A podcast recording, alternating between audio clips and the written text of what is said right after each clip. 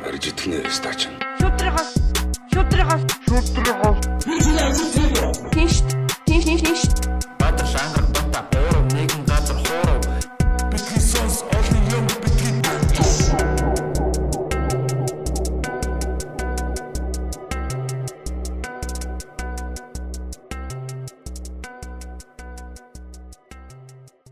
За сайн байцгаана уу. Битисонс подкастын 56 дахь дугаар та бүхэнд хүрч байна. За ингээд өнөөдрийн манай дугаарын зочноор бол та бүхэнд бид хэдийн бас өмнөх өмнөх ярианда нэлээд урдчихсан байгаа AFE Films гэдэг одоо манай You Live from UB Comedy төслийг одоо тий а 1 2 3 дээр ажиллаж байгаа болон өөр өөр ямар үлээ манай UB Comedy-д нэлээд олон хамтарч одоо ажиллаж байгаа тэгээд Colpro тэгээд бас юу Fat Cat юу нэ jazz jazz өдөр дэлхийн jazz өдөр болсон шүү дээ. Мгм.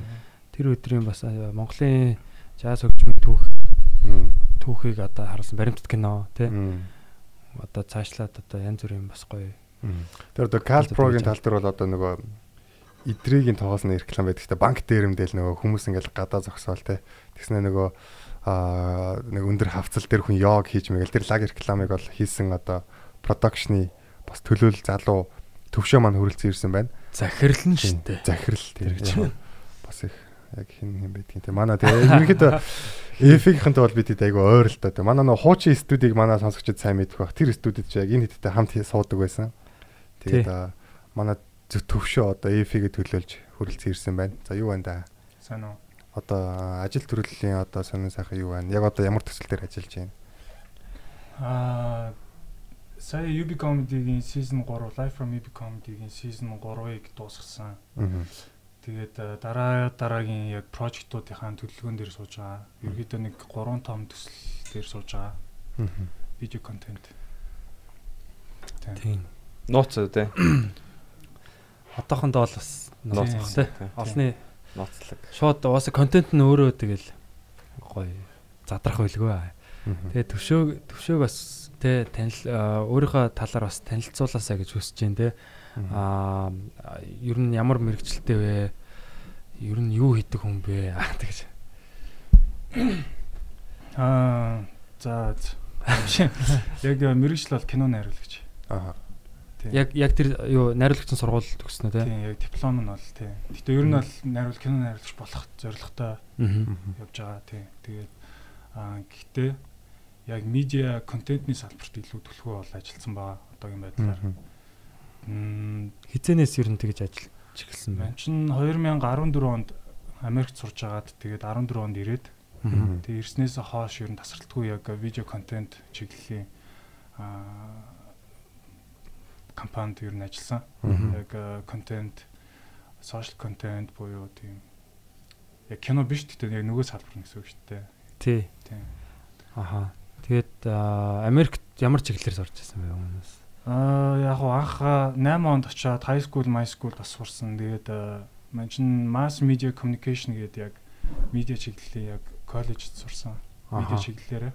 Тэгэхээр ерөөсөө медиа communication яг ер нь нийтэд зориулсан медиагийн харилцаа гэсэн. Тийм. Аа. 6 6 жил амьдэрсэн юм шүү те.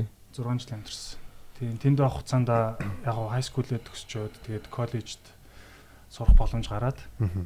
Тэгээд э, тэрийгээ дуусгаж 3 жил коллеж сурч агаад тэгээд эрэнгүүтээ Монголд радио телевизэд кино найруулагчаар үргэлжлүүл сураад тэгээд сайхан төгссөн. Ер нь бол яг мэрэгчлэрээ л ажиллаж байгаа юм шүү те. Одоо л бас яг. Би яг бүр хүүхд байхасаа л ер нь яг найруулагч болно гэсэн тийм мөрөөдөлтэй л хүүхдээсэн. Тэгээд багасаа л яг энэ мөрөөдлийнхөө төлөө ингээл явсаар байгаа л аа яг гоо энэ салбартаа бол нилээ одоо нилээ хими олон жил бас өнгөрцөн л байна л да. Киноны салбар руу ер нь орно гэж байна шүү дээ. Тэр одоо мөрөөдөл нь яг одоо ер нь гэхдээ ингээд юм хийгээд явж хахад ер нь нэлээд бас одоо баримжаатай болцсон байгаа тий. Одоо кино хийхэд бол тийм байна, юм байна гэдгээ. Ер нь кинороо одоо хизээ орё гэж бодож байна. Аа ер нь бол кино руу айл болох аа, яг бас нэг удаад авахгүй ингээд эртхэн эхлээд. Хийгээл явах хэрэгтэй л бах л та бас бас чинь юм сураал явж байгаа. Тэгээд яг ойрын хугацаанд бол ямар ч кино руу орно гэсэн тийм төлөвлөгөөтэй байгаа. Аа. Тийм. Ер нь эцсийн зорилго? Эсвэл одоо Чин зорилго бол тийм яг кино найруулагч болох. Аха. Тийм. яг одоо найр найруулагч одоо яг энэ аа юу гэмтэй те одоо жишээ нь жирийн хүмүүс бол бас яг яг киног үзэл аа гоё кино байна ч гэдэг юм те тэгдгийн дотор нь яг юу болоод байгаа аа ямар ямар одоо юунууд байгаа төрлүүд байгаа те ямар төрлийн кино аа тэгээд одоо өөх түүхийн бас төдийлэн сайн мэдхгүй ч юм уу бас өнгөцгөн үзэж байгаа ер нь бол нийт дээрээ баг нэг амар гүнзгий харж үзэхгүй байгаа бах те. Тэгээ яг одоо энэ яг найруулагч гэдэг хүн яг юу хийд юм бэ? Тэрийг бас мэдхгүй байв хүмүүстэй бас яг тайлбарлал энгийн үгээр одоо яг тайлбарлал юу гэж хэлэх вэ? Мгм. Аа найруулагч гэдэг урлаг нь яг кино найруулагч гэдэг урлаг бол жоохон яг кино урлаг үүсч хөгжсөний дараа миний яг яг сайн оны нөө санахгүй нэг 20 он ч юм уу яг найруулагч гэдэг амар энэ бол айгүй тийм чухал позиц юм байна тий. Одоо энэ анх бол яг яг продюсер гэдэг хүн л ер нь бол мөнгөний шийдэл яг найруулагч гэдэг хүн яг нэг ажилтан шиг зүгээр залуу гэж ингээл ажилуулдаг байсан. Тэгээд яг яванд энэ ч нөгөө юм урлагийн тодорхой хэмжээний нэг юм хэлбэрийг гаргаж өгч байгаа юм бадж байгаа хүн нь бол энэ найруулагч юм байна. Тэгээд эцсийн яг кино бүтээл бол гэхдээ яг найруулагч хүний одоо өнцөг те юм юм бол амар чухал байд юм байна гэд. Тэгээ ер нь бол аа, тэндээс хоош ингээ явсаар хагаад аа одоо л хамгийн тийм чухал тийм нэлээд хэцүү л мэрэгжил гэж боддог. Тэр уран бүтээлч багийг бүх одоо pre production, production, post production бүх одоо шатны одоо үйлдвэрлэлийг ингэж э, ерөөхдөө баазаж аа одоо ингэж яадаг л нэгтгэдэг. Аха. Тэр уран бүтээлчдийн одоо яг э, тэр сэтгэлгээ ингэж тултлан гаргаж ирж ингэ нийтэд нь баазаж одоо юм айгүй олон хүний баг ажиллаж байгаа шүү дээ. Тэгээ тэр бүгдийг ер нь бааз чиглүүлдэг л юм л дээ. Одоо найруулагч одоо жишээ нь зураглаач одоо яг ямар одоо аа үүрэг хариуцлага одоо зураглаач ямар одоо юу хөө заавар юунууд те Тийм. чиглэлүүдийг хөө яах вэ? бүх шатны бүх э, аа, одоо үйлдвэрлэлийн багуудтай ингээд бүгдэндээ тулж ажиллана л да. Зураачийн баг, аа, зураглаачийн баг, тэ саунд, хөгжмийн одоо саундтрак, хөгжим тэгээ продюсер мөнгө олох малах гэл ингээд бүх юмд ерөөхдөө ингээд зэрэг гэж явдаг л да. Тэгээд яг зураглаачийн хувьд бол яг тэр visual одоо тэр юуг бол мэдээж тулж ярилцсан. Аха одоо жишээ нь зүгээр яг тий яг одоо тэр хэмжээ хүрээний хаана байна те яг тэр нөгөө камерын те зураг тэр дүрс яг яаж авах гэж гэдэг нь тэр мөрөн дээр ч гэсэн яг. Оролцсон шүү. Тийм. Тэр яг нөгөө одоо юу шиг юм шүү те. Одоо заах би зүгээр өөрөөхөө ойлгосон болохоор нөгөө хөгжмийн нөгөө найрал хөгжим ингэж на- найруулдаг хүн шиг ер нь ингээ бүх хэсгүүдийг л ер нь хамтд нь нэгтгээд нэгэн одоо бүтээл цогц бүтээл болох одоо үйл явцыг хариуцдаг хүн гэж ойлгож байна. Яг гоо тэгээд э, яг гол чиг нь бол яг найруулагч өгдөг. Зураглаач. Одоо director of photography гэдэг одоо зургийн найруулагч. Тэгээ одоо хөгжим гэдэг яг бүх одоо юуныхаа чигийг нь бас өгдөг. Яг тэгэхээр яг тэр хувь найруулагчийн яг төсөөллийг яг тэр хүмүүс аль болох буулгахыг зорих хэрэгтэй. Чин сэтгэлээсээ яг тэр хүний яг юу хүсэж байгааг сайн ойлгоод тэрийг яг одоо өөрийнхөө багаараа ингэж яг тэр зүйлийг бүтээхэд ер нь бол зориулдаг. Мгм. Тийм. Тэгээд нөө өдөртөх тийм ажил болохоор бас нэлээд багийн ажил одоо багаар яаж ажиллах уу те яаж одоо багийг ингээд одоо стрессгүй ямар аа, гачигдaltaхгүйгээр ингэж продакшныг явуулах уу гэдэг бүх юмыг ер нь бол маш сайн тооцож бодож авах хэрэгтэй. Тэгээд давхар дээрэс нь бас тэр кино гэдэг чинь бас тийм урлагийн нэг юм хэлбэр байгаа шүү дээ. тэ. Тэрийг бас нөгөө хамгийн гол нь бас тэрийг бол баримтлах хэрэгтэй. Тийм. Урлагийн хэлбэр гэдэг. Одоо яг манай нэр шилтэж англиар бол за одоо movie ч гэдэг юм уу те орсоор кино, германаар кино ч гэдэг юм нэртэй. Маад болохоор нэг бас нэг юм уран сайхны кино гэдэг үг яваад байдаг шүү дээ те. Тийм. Одоо энэ уран сайхны гэдэг нь яг ямар учиртай байдаг юм одоо. Уран сайхны гэдэг нь бол яг миний ойлгож байгаа нөгөө fictional тийм зохиол зохиол дээр тулгуурсан л одоо Баримтат кино, уран сайхны кино гэж. Маа тэрийг ер нь ялах гэж л аа, нэр шил нэрэл юм окей. тийм. Чи яг аа, өөрөө найруулагч юм биш тэгэхээр Хөрөө найруулагч юм шүү дээ. Ер нь сая найруулагч чинь ухаарлаа гэдэг юм. Аа, ер нь яг- өөрийг найруулагч гэж яг хэлж чаддгүй маа яг гоо суралцаа л явж байгаа. Найруулагчийн хувьд зүгээр яг чиний яг ингээд одоо тий шүтэж тий урам авдаг тийм одоо найруулагч юм бэ. Аа яг гоо тэгэл мань нөө Америкт тогтоо нөгөө олон улсын киноны түүх тэгэл. Америкийн киноны түүх мөх ингээл үзэж байгаа хувцад мэдээж яг нөгөө заавал үзэх ёстой найруулагчд найруулагчдыг ингээл үзээл бүгднгээс нь суралцаад Аа. явж байгаа. Тийм яг би яг зөвхөн найруулагч дуртай муртай гэсэн юм бол байхгүй л те яг Мм, бүгд хамгийн ойрхон ер нь за яг дуртай тооцогддог найруулагч гэвэл яг хэн байгаа. А Скорсис өнөөдөр өнө 77 нас хүрсэн. Мартин Мартин Скорсис Скорсезе. тий аа, Мгм. миний таалагддаг найруулагчдын нэг бас Гаспар Ноу байна тэгээд мэдээж Тарантино байгаа Мгм. гэвчлэн яг гоо. Төшөөдөл бас миний бас нэрийн сайн мэдэхгүй нэг кинонд нь дуртай зөндөл найруулагч нар байгаа л та. Аа. яг э, Найруулагч ер нь дээл компани захирал гэсэн юм шүү. Компани захирал нь бол яг продюсер байхгүй юу? Ер нь продюсер нь бол яг нэг компанид ажлын яг бүх одоо санхүү мм, а одоо энэ зардлыг яг хянж тооцож яг яг а, мөнгөнийхөө яг тэр хэмжээндээ яг тэр продакшн яг зүг явуулах те. А хэрэв мөнгө дутагдвал одоо үлдсэн мөнгөө зохицуулах гэдэг юм яг яг тэр компанид ажлыг яадаг. А найруулагч нь болохоор илүү яг уран бүтээлч багийг бадж явдаг. Тэр мөнгөндөө тааруулж гэдэг юм уу? Эн чинь тэгээ өөрөө бас нөгөө ер нь яг бизнеслтэй яг хуу зах зээлийн тийм арилжааны урлаг гэдэг утгаараа мөнгө амар чухал. Кино ч бүгдээр мөнгөөр хэмжигдэж байгаа. Тэгээд тийм тэгээ яг тийм хоёр ялгаатай. Аа. продюсер нь бол илүү яг нөгөө захирал шиг юм уу. Тий, одоо яг л төслийн менежер л гэж би ойлгоод байна шүү дээ, продюсер. Төслийн менежер. Тий, одоо за төсөв юм байна. Ийм төсөвт ийм юу юу үр дүн гарах хэвээр гэдэг ч юм уу тий. Тэгээд яг тэр одоо тэр төсвийн санхүүжилтийг олдог. Аа энэ бүр яагаад вэ тий. За окей. Дараагийн дугаар дээр нэг шийдсэн бай гэж л бодож байна. Окей. Ба манай баскетбол саунд инженер байгаа. Тэгээ баскет энийг үзүүлнэ. Тийм, төсвийн аа, санхүүжилтыг хариуцдаг. Тэгээд аа тийм, найруулагч болохоор яг илүү яг яг уран бүтээлийн тийм Тийм талаасаа тий. орчин үед бол яг гэхдээ яг за яг хуу төслийн ингээ яг продюсерийн баг ингээ ерөөхдөө зохиол мохол юмаа сонгочоод за энд таарахыг найруулагчаа ингээ өөртөө ингээс бас ил сонгодог юм шиг. Аа.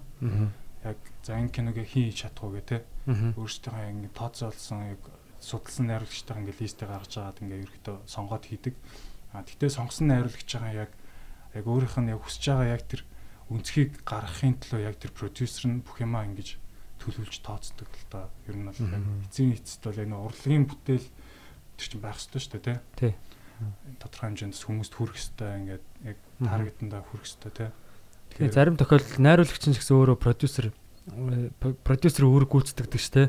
Одоо өөрөө яг бэлэн одоо зохиол яг э, кино зохиол э, бүр боловсруул одоо Тарантино бол өөрөө зохиолоо бичиж байгаа тий кино зохиолоо бичин тэгэнгүүтээ өөрөө найруулна.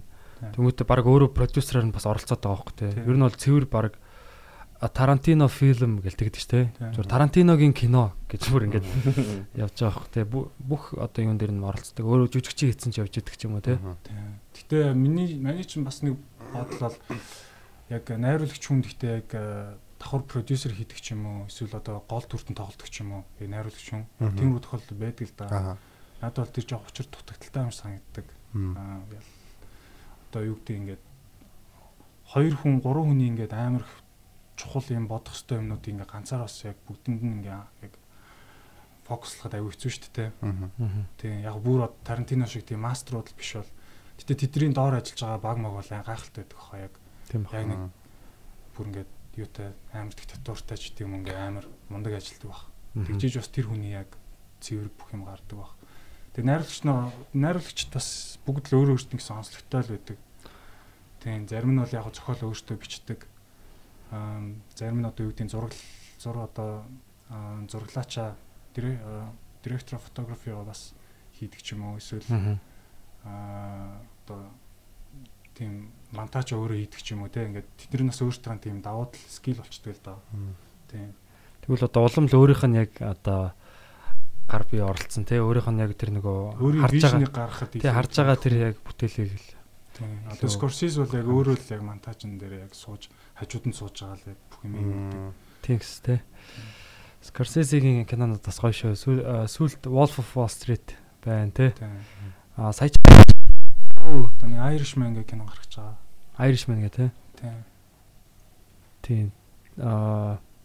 Irishman дээр чинь бүр аа, домгоо тоглосон байл ч те. Pacino, Robert De Niro Тийм. нөгөө хин нөгөө оо хин бэлээ гэртээ ганцаараа тэр тоглолдог улгаач жижиг улгаач. Тийм. Жо Пеши. Joe Pesci тийм. Joe Pesci нар тоглосон байлээ. Ер нь бол Goodfellas-ын хэд байлээ л дээ. Гэхдээ Al Pacino Goodfellas тэр байд. Тэгээ Goodfellas бол бас одоо үнэхээр Гоё те. тийм яг одоо топ кинонууд миний хувьд ч гэсэн бас Goodfellas гарч байгаа юм бол тэгэл үздэг. Тийм ерөөсө суугаа солидгоо те. Зөв нь найруулагч нарыг харахаар яг нэг ажилласан жүжигчдтэйгээ ингээд цаашдаа ингээд ер нь байгаад байх тийм сонирхолтой байгаад шүү гэн. Тийм. Кристофер Нолан ч юм уу тий. Одоо эсвэл одоо одоо саны саны найруулагч хин гэлээ. Мартин Скорсезе. Scorsese гэдэг одоо тэр нь одоо дахин дахин давтагтаал байдаг тий. Тэр шиг. Тийм. Тарантино бол гэхэд одоо Samuel Jackson баг амар favorite нэм шиг санагдаад байдаг шүү дээ. Тий янз бүр зөндөө байд юм уу те. Гар нийлж ажилтдаг хүмүүстэй л ер нь бас болох хэрэгтэй л те. Нэг сайн ингээ бив бивинэ мэдэрдэг болчдөг баг сүулдэ. Аа. Ярих хэрэггүй байх тий. Тий. Аа төвшөөд бол яг кино кино багт ер нь оролцож исэн тийм туршлагууд ер нь хэр байгаа юм. Яа яг кино багт гэвэл аа манч үед багта нэг Америкийн яг кино урлагийн сургуулийн нөгөө төгсөх курсын оюутнуудын шорт фильмийн продакшн зүгээр юм сурыг гэдээ очиж ажиллаж исэн. Аа. Өөр чинь яг хуу тэгэл зүгээр мэрсэр нэг ганц өдрийн зураг авалт маалтар очиж зүгээр сонирх манах юмнууд бол байгаа. Аха. Тийм түүнээс яг хуу нэг оюутны ажил мажил гээд нэг шорт фильм хийжсэн өөрөө. Аа. Тийм шорт фильм хийжсэн байна. Аа.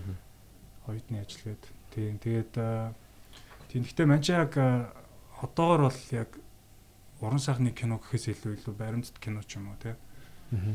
баримт кинонд бол нэлээ их аа, одоо юу зарцуулсан баримт кино хийсэн Аха. баримт кинонд бас туртай Жишээлбэл одоо хийсэн бүтээлүүдээс аа одоо ер нь олон нийтэд үзэж болохоор тийм одоо олон нийтийн сугаар тавигдсан байгаа ютубер ч юм уу. тийм манч нь аа, яасан анх 14 онд ирээд тэгээд аа, тухайн үед яг дөнгөж шинээр байгуулагдчихсан AVE гэдэг аа, entertainment аа тийм видео компанид аа ви- видео продакшны хариуцсан тийм аа юугаар ажилд ороод найруулагчаар ажилд ороод тэгээд аа, тухайн үед нэлээд тийм олон богино хэмжээний тийм баримт кинонууд хийжсэн. Аа зарим нь мэдэх бах AV цэг юм байна гэд дээр үед бас нэлээд идэвхтэй байсан э, суугуудын нэг. Тэгээ одоо нэг 5 жилийн 5 5 4 5 жилийн өмнө те. Тийм. Аа 14-өөс 16 хүртэл маань ажиллаж ирсэн. Тэгээд тэр хугацаанд яг гоо маань дөнгөж төгсөөд ирсэн яг гоо туршлага бол нэг байгаагүй ч гэсэн яг тэр компани бас шинэхэн компани байсан учраас надад одоо олон төрлийн ингээд зүйлүүдийг одоо хийж бүтээх өөрийгөө сорих тийм одоо нөхцөлийг надад бүрдүүлж өгсөн. Тэгээд э, би өөр бас баримт кино нэлээд сонирхолтой байсан болохоор бас өөрийнхөө сонирхлоор бас олон ийм Монголд байгаа сонирхолтой юм түүхүүд хүмүүсүүдийг ингэж онцлоод аа бас тийм богино хэмжээний цуврал баримт кинод хийчихсэн. Тэгээ тухайн үедээ л миний юм зөөр бодлоор бас яг тэгэж дагнж ингэж тухайн яг үед хийжсэн шиг тийм контент хийжсэн ер нь продакшн суугаад айгүй ховор байсан цөөхөн байсан. Тэгээ одоо. UB comedy-гийн жишээ нь 2 жилийн яг аагаар маань нэг дээ. кино хийжсэн. Тэгж 16 оны 2 сард те. Тийм. Тий. 16 оны 2 сард. Тэр одоо YouTube дээр бас байгаа. Тийм. Манай EV-ийн мэний YouTube channelд бол нь яг байгаа л та бас тухайд э, бас онцолж исэн зөндөл уран бүтээлчд байгаа бодхоо а VR mods, Namona тэгээ ер нь бүх төрлийн спортынхан байна. Аа. Ер нь тухайд э, бас э, онцлох хэрэгтэй гэсэн тийм бүх салбарын хүмүүсийг л ер нь онцлол ингээл богино хэмжээний баримт кинод хийжсэн л та. Тэр бол айгүй гоё э, бүтээлүүд болж исэн. Тэгээд аа бас яг нөгөө нэг одоо яг бас залуучуудыг айгүй дэмтсэн тийм зураг болсон юм шиг санагдсан надад л. Бид нар чинь дөнгөж 2 жил хийж исэн. Аа өөрсдөө гэсэн клуб байхгүй тий нөгөө яг энэ Сөүлийн годомж энэ аваараа одоо нөгөө аялын тоглолт хийдэг байсан үе. Тэгээд стрит 61-т бид нар тоглолдог байсан. Үе санагдаж байна. Яг тэнд очиж хийжсэн тий. Тийм. Тэгээд ярьцлага яагаад бид нар ч яг эхний үеийн яг одоо Монголын stand up ч гэдэг бас гарч ирж исэн байгаа. Тийм тухайч яг underground culture байлаа шүү дээ. Одоо тий нэг их хүн үрж ирж Тийм. үздэг үү тий. Тийм. Тийм. Дөнгөж Дөнгөж үздэг тий. тий яг нэг зөв- зөвхөн хүмүүсийн л хүрэл үздэг байсан тий. Тэгээд аа бас юу хийжсэн нөгөө хипхоп хамтлагууд одоо яг өөр хипхоп гэдээ бас нэг хийсэн байдیں۔ тий. Тийм. Аа өөр хипхоп гэдэг нэг 45 минутын нэлээд манай чи хамгийн хийсэн одоо хамгийн урт баримт кино гэх юм. Аа. уу. 45 минутын өөр хипхоп гэдэг аа продюсер Шка. Монстари Тий. тийм тэгээд э, продюсер Шка ажиллаад бидэд өөр Монгол явж байгаа тентгийн залуучууд ер нь яг ямар шүү байдалтай байгаа. Тэгээд яг хипхоп хөгжим тэнд хэр хөгжсөн байна гэд тийм зорилгоор очиж баримт кино хийжсэн. Тэгээд тэгэхэд бас нэлээд баримт киноны яг гоё сайхныг бас мэдэрчсэн. Одоо ихээр нөө өр Монгол залуучуудыг бид нар яг нэг тийм сайн төсөөл байхгүйсэн би өөрөө ч төсөөлгүй ингээл очиж байгаа. Тэгээд тэдэртэй ингээл ярилцаал ингээл яг тэр аа, цаад хүмүүсийг ингээд таньж мэдхэд бас амар гоё юусэн. Тэгээд тэрийг ингээд кино болгоод ингээд монголчуудад үзүүлэнгүүд бас монгол амар олон залуучууд бас тэр өр монгол залуучуудын тухай ингээд ойлголт бас жоохон зүс ингээд нэмэгдэх ч юм уу Тийм шүү дээ. Баримт киноны бас нэг гоё юм тэр. Тийм. Тэг ямиг яг байгаагаар нь яг гаргах тийм. Тийм. Говьлохгүй байх хэвээр тий. Тийм. Тэгээд тийм өөр хипхоп ч нь бас 15 оны үед гэсэн тийм. Тийм. 16 биш үү? Тийм лөө. 16 биш үү? Тэгээ 15 6 оны үед хийсэн. Тэгээд тэр нь тэр project чинь яг Ground Zero гэдэг нэг тийм төслөөсөн байхгүй юу? А за. Тэгээ Ground Zero төслийн Ягаад Ground Zero гэж нэрлэсэн? за манай продюсер Шкал өгчээсэн. Гэтэ Аха. утга нь бол яг хөө ингээ яг Нойлоос л гэсэн үстэй. Нойл давхар одоо тий газар яг бүх юм одоо ингээ нөө монголчин ингээ бүх салбарын ингээ соёлууд ингээ л ороод ирцэн те ингээ бүгд ингээ одоо UB comedy ч байна тухайд ингээ ер нь бусад бүх жанрын ингээ яг дөнгөж ингээ анх хөл тавиалаа ингээ суурь олж байгаа яг тийм үед ингээ бүгдийг ингэж яг баримтжуулж ингэж гаргах тийм зорилготой яг хоо гэхдээ яг гол юу бол юу гэсэн тухайд аа өвөр монголчууд бурайдууд халмигууд гэдэг одоо одоо Тогсаад тарсан байгаа одоо энэ Монгол үндэстнүүдийг ерөөхдөө ингэж тус бүртчлэн очиж яг залуучуудынх нь яг одоо цаг үед яг юу бодож байна, яаж юм те соёл нь яаж өөрчлөгдсөн байна, яаж амьдарч гин гэдэг юмыг яг тэр урлаг соёлоор нь яаж дамжиж тэр нь гарч ийн гэдэг юмыг баримтжуулах тийм зорилгоор Ground Zero гэдэг Аа. төсөл бол хийгдчихсэн. Тийм. Тэгээ тэр төсөл маань ер нь бол явж агаад дараа нь аа, Monster гэдэг ерөөхдөө тийм загвар болсон. Аа AV маань тэгээ 2 жил ажиллаж байгаад ерөөхдөө аа татан богдаад тэгээ тэндээс Shka бит хоёр тэр Ground Zero төслөөсөө ерөөхдөө ургуулад Monster гэдэг бас шинэ тийм channel үүсгэчихсэн л та. Monster. Тийм. Monster-ыг тэгэхээр ер нь үүсгэн байгуулагч. Тий, ер нь бол гэсэн. тий, маань чин EV-д 2 жил байж байгаа. Тэгээ Shka-та цаашаа үргэлжлүүлээ Monster дахиад 2 жил. Тий. Тий, энийг зүгээр салгачих уу? Тийм, яг хөө тэр тэр пабчлал өгсөж яг хөө. Зүр зүр зүр. Усаад хэрэггүй л байна. Энэ ч хөвчнийх нь юм уу тий? Наатах тэр цаанаас нь унтраач уу? Ямар гоё болчихоо. За, ишэгээ ганц. Хийж зүгээр-. Тий. Аа төвшөө төвшөө сонсчих тий. За сонсож байна уу? Нэг нэг нэг. За, төвшөг их залгаж. Төвшөөгийнх нь тий. Шарыг авдаг. Ой, яриа алж. Нэг жам шиг орж ич чинь тий. Одоо одоо сонсож байна тий. Мгм. Окей, хэдүүлээ зүгээр яач одоо юутайгаа ойрхон л ирч тий. За зөвчөө зүгч хэлтэй ямар бат. За Окей. загвар юм даа гэж аах. Тусаа байсан тий. Окей, окей. Oh yeah. Тийм. Тий, яг яриа гоё болж эхэлж байна. Нэг хоёр нэг хоёр. Monster. Мама Monster Music. 1 2 гараа. Monster. Monster- гоё тий. Тий. Тийм ээ тий. А Ишкачан анх би яг AV дээр харж ирсэн юм байна. Тий. AV-ийн офс. Тий. Ишкач яг юу хийдэг гэсэн мэт энд. Шка ер нь бол манай EV-гийн захирал байсан анх. Аа за за. Гүйцэтгэх- захирал. Аа зүг зүг. Тий. Тий, тэгэл аа, аа продюсер ер нь контент төслүүд дээр ер нь продюсераар бас ажилдаг. Тэгээ цаа чин бол амар сайн вижнтэй амар бас мундаг залуу. Бол Тууштай. чи өста мундаг продюсер болно гэс гисээр байгаа л бол бас энэ бас нэлээд татсан. Өөрөө тийм мэдрэмж амар өндөртэй. Цаг үе муу ингээд цаг үе мэдрэхтэй одоо тренд ингээд юм өмнөг юм амар мундаг тийм мэдрэмж өндөртэй тийм залуу. Тийм бас айгүй тууштай юм шиг санагдчих надаа. Тийм. Тэгээ одоо Monster чинь 17 он моны үед те Тийм. бас нөгөө ярамгтайдаг офис Тийм. дээр нас очижсэн. Мгм. Тий, тэгээ тэгэхээр тэр үе чинь бол яг яг бас одоогийн Monster шиг байгаагүй шүү дээ. Яг channel дөнгөж үүсээд явж исэн. Тийм. Тэгээд нөгөө тэр үедээ одоо ингээл бас янз бүрийн контент синтэ тэр ирсэн байсан тий. Аа хин байсан AMC тэр бас тэрэд бас юм хийжсэн тий. Тийм бид чинь нэг дээвэр доор ингээд хамт Нэгэн дээр доор би бас тэнд бас нэг юм контент хийх гээд бас очсон бид нэг хамтраад. Тийм. Тийм тэгээ тэр үеэс бас яг ингээл нөгөө алсын хараа сайт сайтай. Тэгээ яг ингээд за ийм байх хэвээр. Вижн вижнтэй л хүн юм да тий. Тэгэхээр яг вижнтэй хүн тэгээ дээрэс нь тууштай.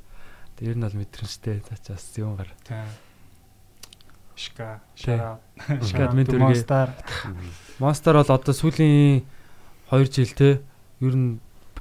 Монголын хипхопын ертөнцид бол зүгээр маш том нөлөө үзүүлсэн гэж одоо энэ цаг үед те гэж бол энийг бол яг хүн болгон хөлөөнд зөвшөөрөх авах бандебо хамтлаг те жил ах тэр хүмүүс л баг гарч ирсэн шүү дээ.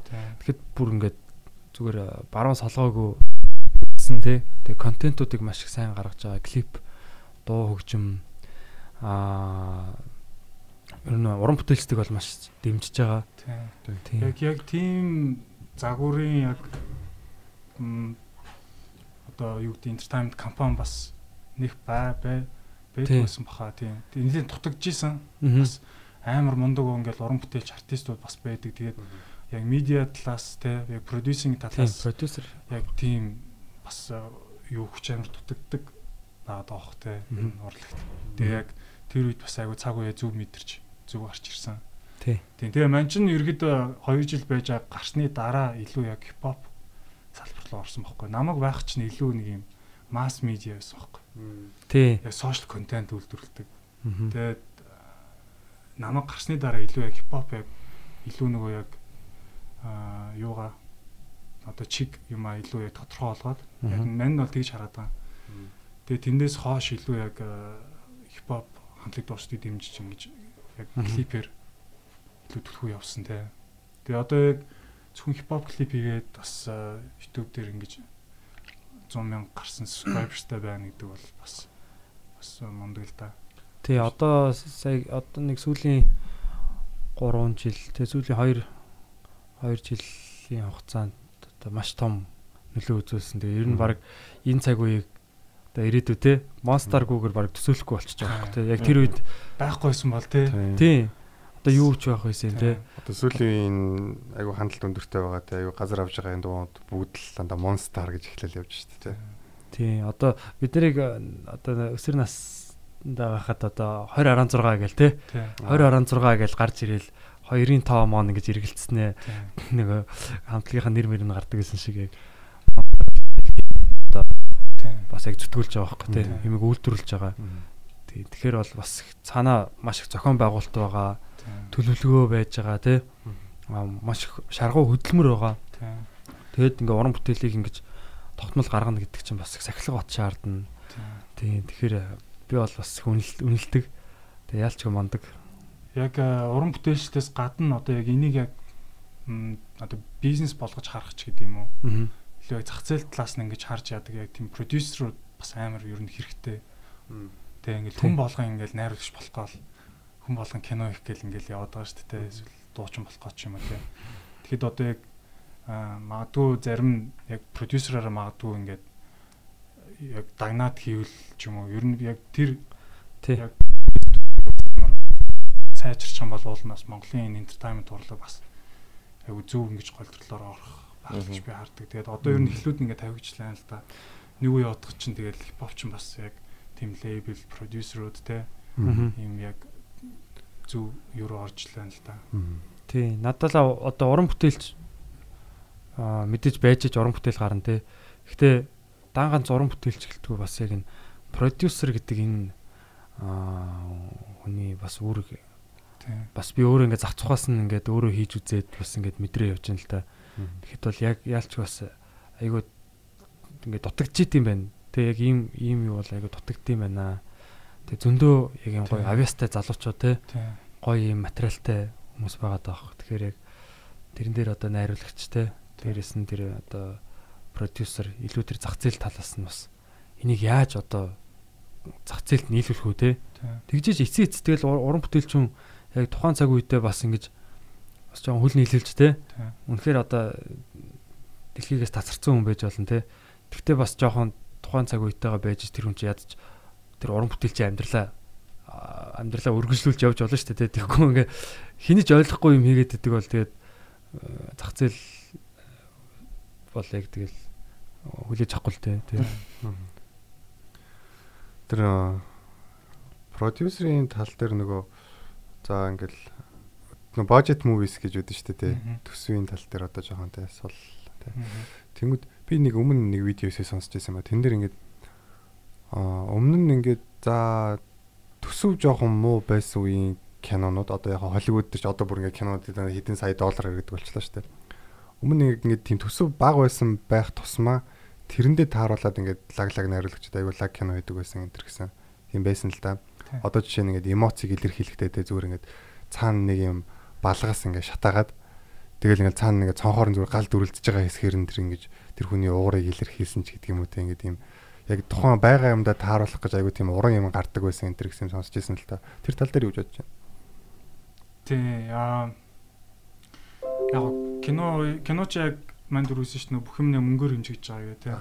Тэг мэдээж баг төсөвтэй одоо баг бажеттэй кино бол илүү одоо нөгөө уран бүтээлчдийг илүү одоо оюуна оюуханаа илүү ажиллуулах хөөг тий. ажиллах тий. ажиллуулахыг мэдээж шаарддаг нь тий. Яаж одоо баг мөнгөөр одоо гоё мэдрэмжтэй кино хийх үү гэдэг ч юм уу тэр талаас нь бодож эхлэх баг л та. Яг э, манайс тэрийг зүгээр хичээл дээр үзчихлээсэн Холливуд систем шүү дээ тий. Тэр чинь бол амар хөнгөр бүтдэг байсан тийм амар дандаа юм том одоо бар монополчлцсан тийм компаниуд ингээд амар хөнгөөр л ингээд кино хийдэг байсан маш их баажтай. Тэгээ нөгөө ингээд мөнгөгүй байгаа тэр уран бүтээлчд ингээд бас амар одоо хэцүү те ингээд тэр том зах зээлд гарахад маш хэцүү хүндрэлтэй байсан. Тэгээд одоо тэр Scorsese, тэр одоо Spielberg тэр мундаг мундаг бас нөгөө бусад найруулагч нар маань яг тухайн үедээ залуу залуу байхдаа амар тийм low budget-ийн кинонууд хийж independent кинонууд хийж бас нэлээд одоо тэр системийг одоо эвдэлж ингэж өөрчилсөн л дөө. Аа одоо 80 он монд тийм low budget-ийн кинонууд гарч ирсэн. Тэр Холливуудын ингээд амар классик юм амар нүсэр нүсэр продакшнтай тийм кинонуудын хажууд зүгээр ингээд камер бариад дунд нь очиод ингээд чөлөөтэй ингээд авч мавж байгаа кинон ингээд бас тухайн үзэгчнэрт амар шинэлэг байсан. Амар хуучин хим маяг ингээд эвдсэн байдал нь. Аа. Тэгээд тухайд бас манай хийдчихсэн залууч байсан. Тэгэл амар их галзуу галзуу юм амар чөлөөтэй сэтгэж ингэж бас шин тийм уур амьсгал independent filmmaker-ууд ингэж гарч ирээд Taxi driver. яг одоогийн том мастерууд л та. Жишээ нь Чи одоо Scorsese, Spielberg одоо Spielberg нэр тийм гэсэнтэй Spielberg шиг ядуу. Lucas те мундаг мундаг нэ. Тэгээ Жорж Лукас, Спилберг гэдэр бол мөнгөөр тоглолдог хүмүүс л баг л та. Одоо Одоо- амар тийм low budget-ийн кино хийж гарч ирсэн. Аа зөв зөв гарч ирэхтэй. Тэгээд бас хоорондоо амар найзууд тэгээд баян нийлж ингэж кино мэнэ ярьдаг. аа Тийм. Spielberg ч бүр анхандаа амар юм тарчиг ядуу тэгээд ингээ мөрөөдлөөс өөр юм байхгүй. Тэгэл ер нь бүх тийм байт юм. Холливуудын ямар юу студид гэлээ очоод ингээ нэг юм өөрөө тийм ямар ч бүртгэл тийм юу байхгүй нэ орж ингэж нөгөө тэнцээ өөрөө тийм ажилтг юм шиг тэгж өөрийгөө мэдэрдэг байсан гэж байгаа. Нэг Аа. удаа нэг далайн хэрэг дээр зүгээр нэг юм мөрөөдлөө ярьж ингэж гонголцсон явж байгаа нэг залууд мөрөөдлөө яриад тэгсэн чинь нөгөөдг нь киноны продюсер баг явж тараад Холливуд болохоор тэгээд тэрнтэй хамт ажиллаж исэн гинлээ. Мм. Түрүүн Одоо Тарантиногийн кино эфигийн бас талаар жоох яриа л да. Тэр яг ямар утгатай үгийн бага яаж бүрэлдүүлв? Одоо хэд хэдэн хүмүүс ямар хөө Аа. баг бүрэлдүүлв? Тийм. Тэгээд аа, ман чин Monster-аас гарчаад бас аа, нэг хэсэг жоохон энэ салбараас хөндөрөөд жоохон өөр мөр юм хийжсэн. Тэгээд тухайд бата надад нөгөө UB comedy-гийн 5 жилийн баримт кино хийх санал тавиад тэгээд мэдээж тухайд бас яг юу ажил нөө тогтсон ажил байхгүйсэн болохоор тэгээ яг ажиллаж агаад UB comedy-ийн баримтнан дээр ажиллажсэн. Тэгэл э, тэрний дараах нь бата идрээ хоёр надад санал тавиад нэг юм медиа компани байгуулмаар байна гэд. Тэг чи хамтрах уу гэд. Тэгээ мэдээж тэр бол маш их том боломж татгалзаа аргагүй санал байсан. Тэгээд аа мань чин бас ойр дотныхоо уран бүтээлч найзуудаас одоогийн байдлаар бол яг тавуулаа байгаа. Тийм тэгээд манай Санчи гээд бас мундаг залуу байгаа. Манай арт директор. Директорыг ажилдаг бас мундаг тал тал бүрийн авьяастай залуу байгаа. Манай менежер хангаа гэдэг одоо миний багын найз байгаа. Бүр багасаа ингээ бүх юмыг л хамт хуваалцаж хамтдаа ингэж гой гой кино ном ярьж өссөн манай найз урлагийн турхуулах туртай найз байгаа. Тэгээ манай багигээд бас чадахгүй чадахгүй юм байхгүй маш тийм мундаг хөдөлмөрч мундаг аав тийм залуу байгаа багигээд ганцаараа ингээд ерөөсөө бүх юмыг ер нь хийчдэг зураг авал авчин найруулвал найруулчин график хийв хийчин гэхэд амар мундаг хөдөлгөөнтэй тийм хурдтай залуу байдаг. Тийм тэгээд бас нэгтлэн маань нэгтлний охин байгаа. Тэгээ яг манайх одоохондоо яг юм цөөхүүлээ. Гэхдээ нөгөө ажиллаж байгаа ингээд нөө төслүүдтэй тус бүрд нь ингээд ерөөдөө бага ингээд нэмж бүрдүүлээ явчихдаг байхгүй юу? Туслан гүйцэтгэгч дээр аваад тий. Шаардлагатайгаа тэр тийм туслан гүйцэтгэгч Цагийн ажил хийх л. Тэг яг цагийн ажил хийлээс муухай л да. Яг бас бас уран бүтээлч бас хүмүүс бас тохиролцоод ингээд Тийм. төслүүдээр Дийлтэй л гэсэн юм ингээд явчихдаг. Тэр ихэдээс яг продюсинг бас давхар хийгээд байгаа байхгүй юу? Зөвхөн гүйцэтгэгч биш. Тий. Тэгээ чи бас нэг яг ялгаатай л да хүмүүс ингээд яг хаана ажилтгийг гэхээр бас аа нэг студид гэж хэлэхээр нэг жоон сонио. Тэгэл яг медиа компани гэвэл илүү оновчтой тийм. Тэгэхээр идрээ бата та гурыг нийлж Тийм. зөв.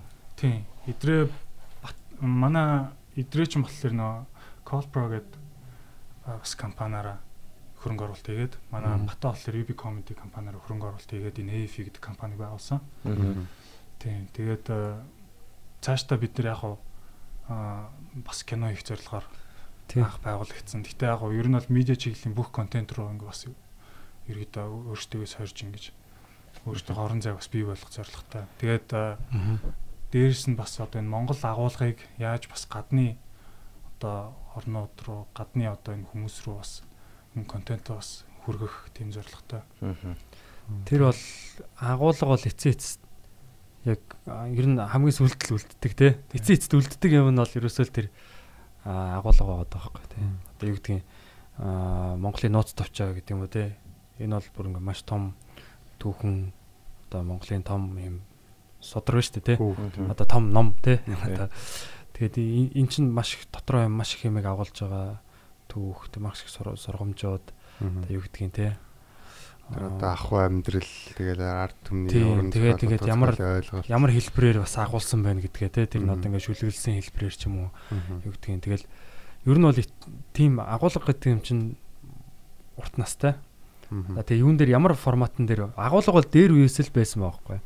Ерөөсөө л тэр хадны зураг тийм хадны зураг бол ерөөсөө ингээд юу гэдгийг ингээд доороо одоо юм амттыг ингээд данчд ингээд дагнаж ийн гэдэг юм те. Тэр эмхтэй тэр эмхтэй байна маань гэдэг юм яг тухайн үеийн л кино байгаа байхгүй те. Акшн кино ч юм юу ч юм. Тэгээд яг юу нь л өөрчлөгддөг.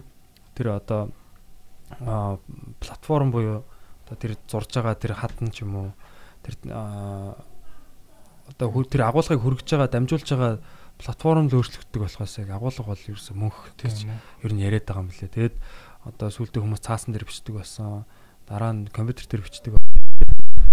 Дэрч бичдэг болох юм. Тэгээд кино, видео, видео гэдэг бол бас маш хүчтэй гэж бодод байгаа. Кино бол угаасаа тий аа улс төрийн зорилгоор бас ашиглагддаг байсан. Тэгээд ер нь аа идрээ бид бид хэд ер нь ярилцаад бидний санаа ер нь дээ алсын хараа гэх юм уу. Нийлсэн Монгол Монголыг дэлхийд одоо таниулах бидний одоо юу гэдгийг аа юу бол яг юм контент юм байна. Контентоор бид нар өөрсдийн улсын одоо нүүр царай те бид нэр Монгол гэж юу вэ? Монгол хүмүүс гэж ямар хүмүүс эдээ? Монгол хэл соёл те тэр бүх юмаа бид нар хүмүүст ойлгуулж харуулж тэгээд таниулж те тэгээд цаагаараа бид нар бас өөрсдөө ялгаруулж байгаа. Бусдаа соёлоо бас ялгаруулж, соёлоо авч авч үлдчихэж байгаа.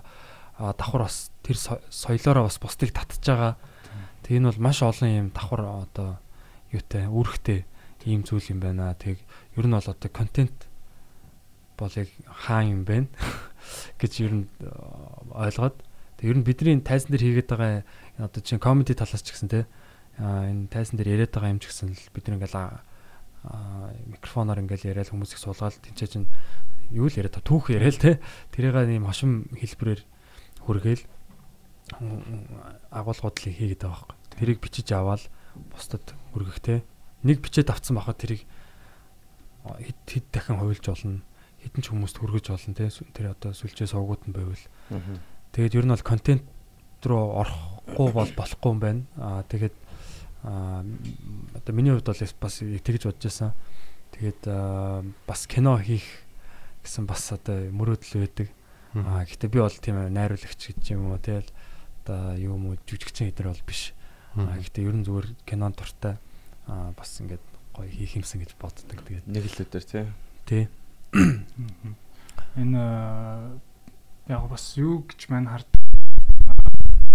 энэ медиа одоо чиглэлээр ажиллаж байгаа одоо хүмүүст нэг тийм хариуцлага гэж өрн байдаг хөөхгүй.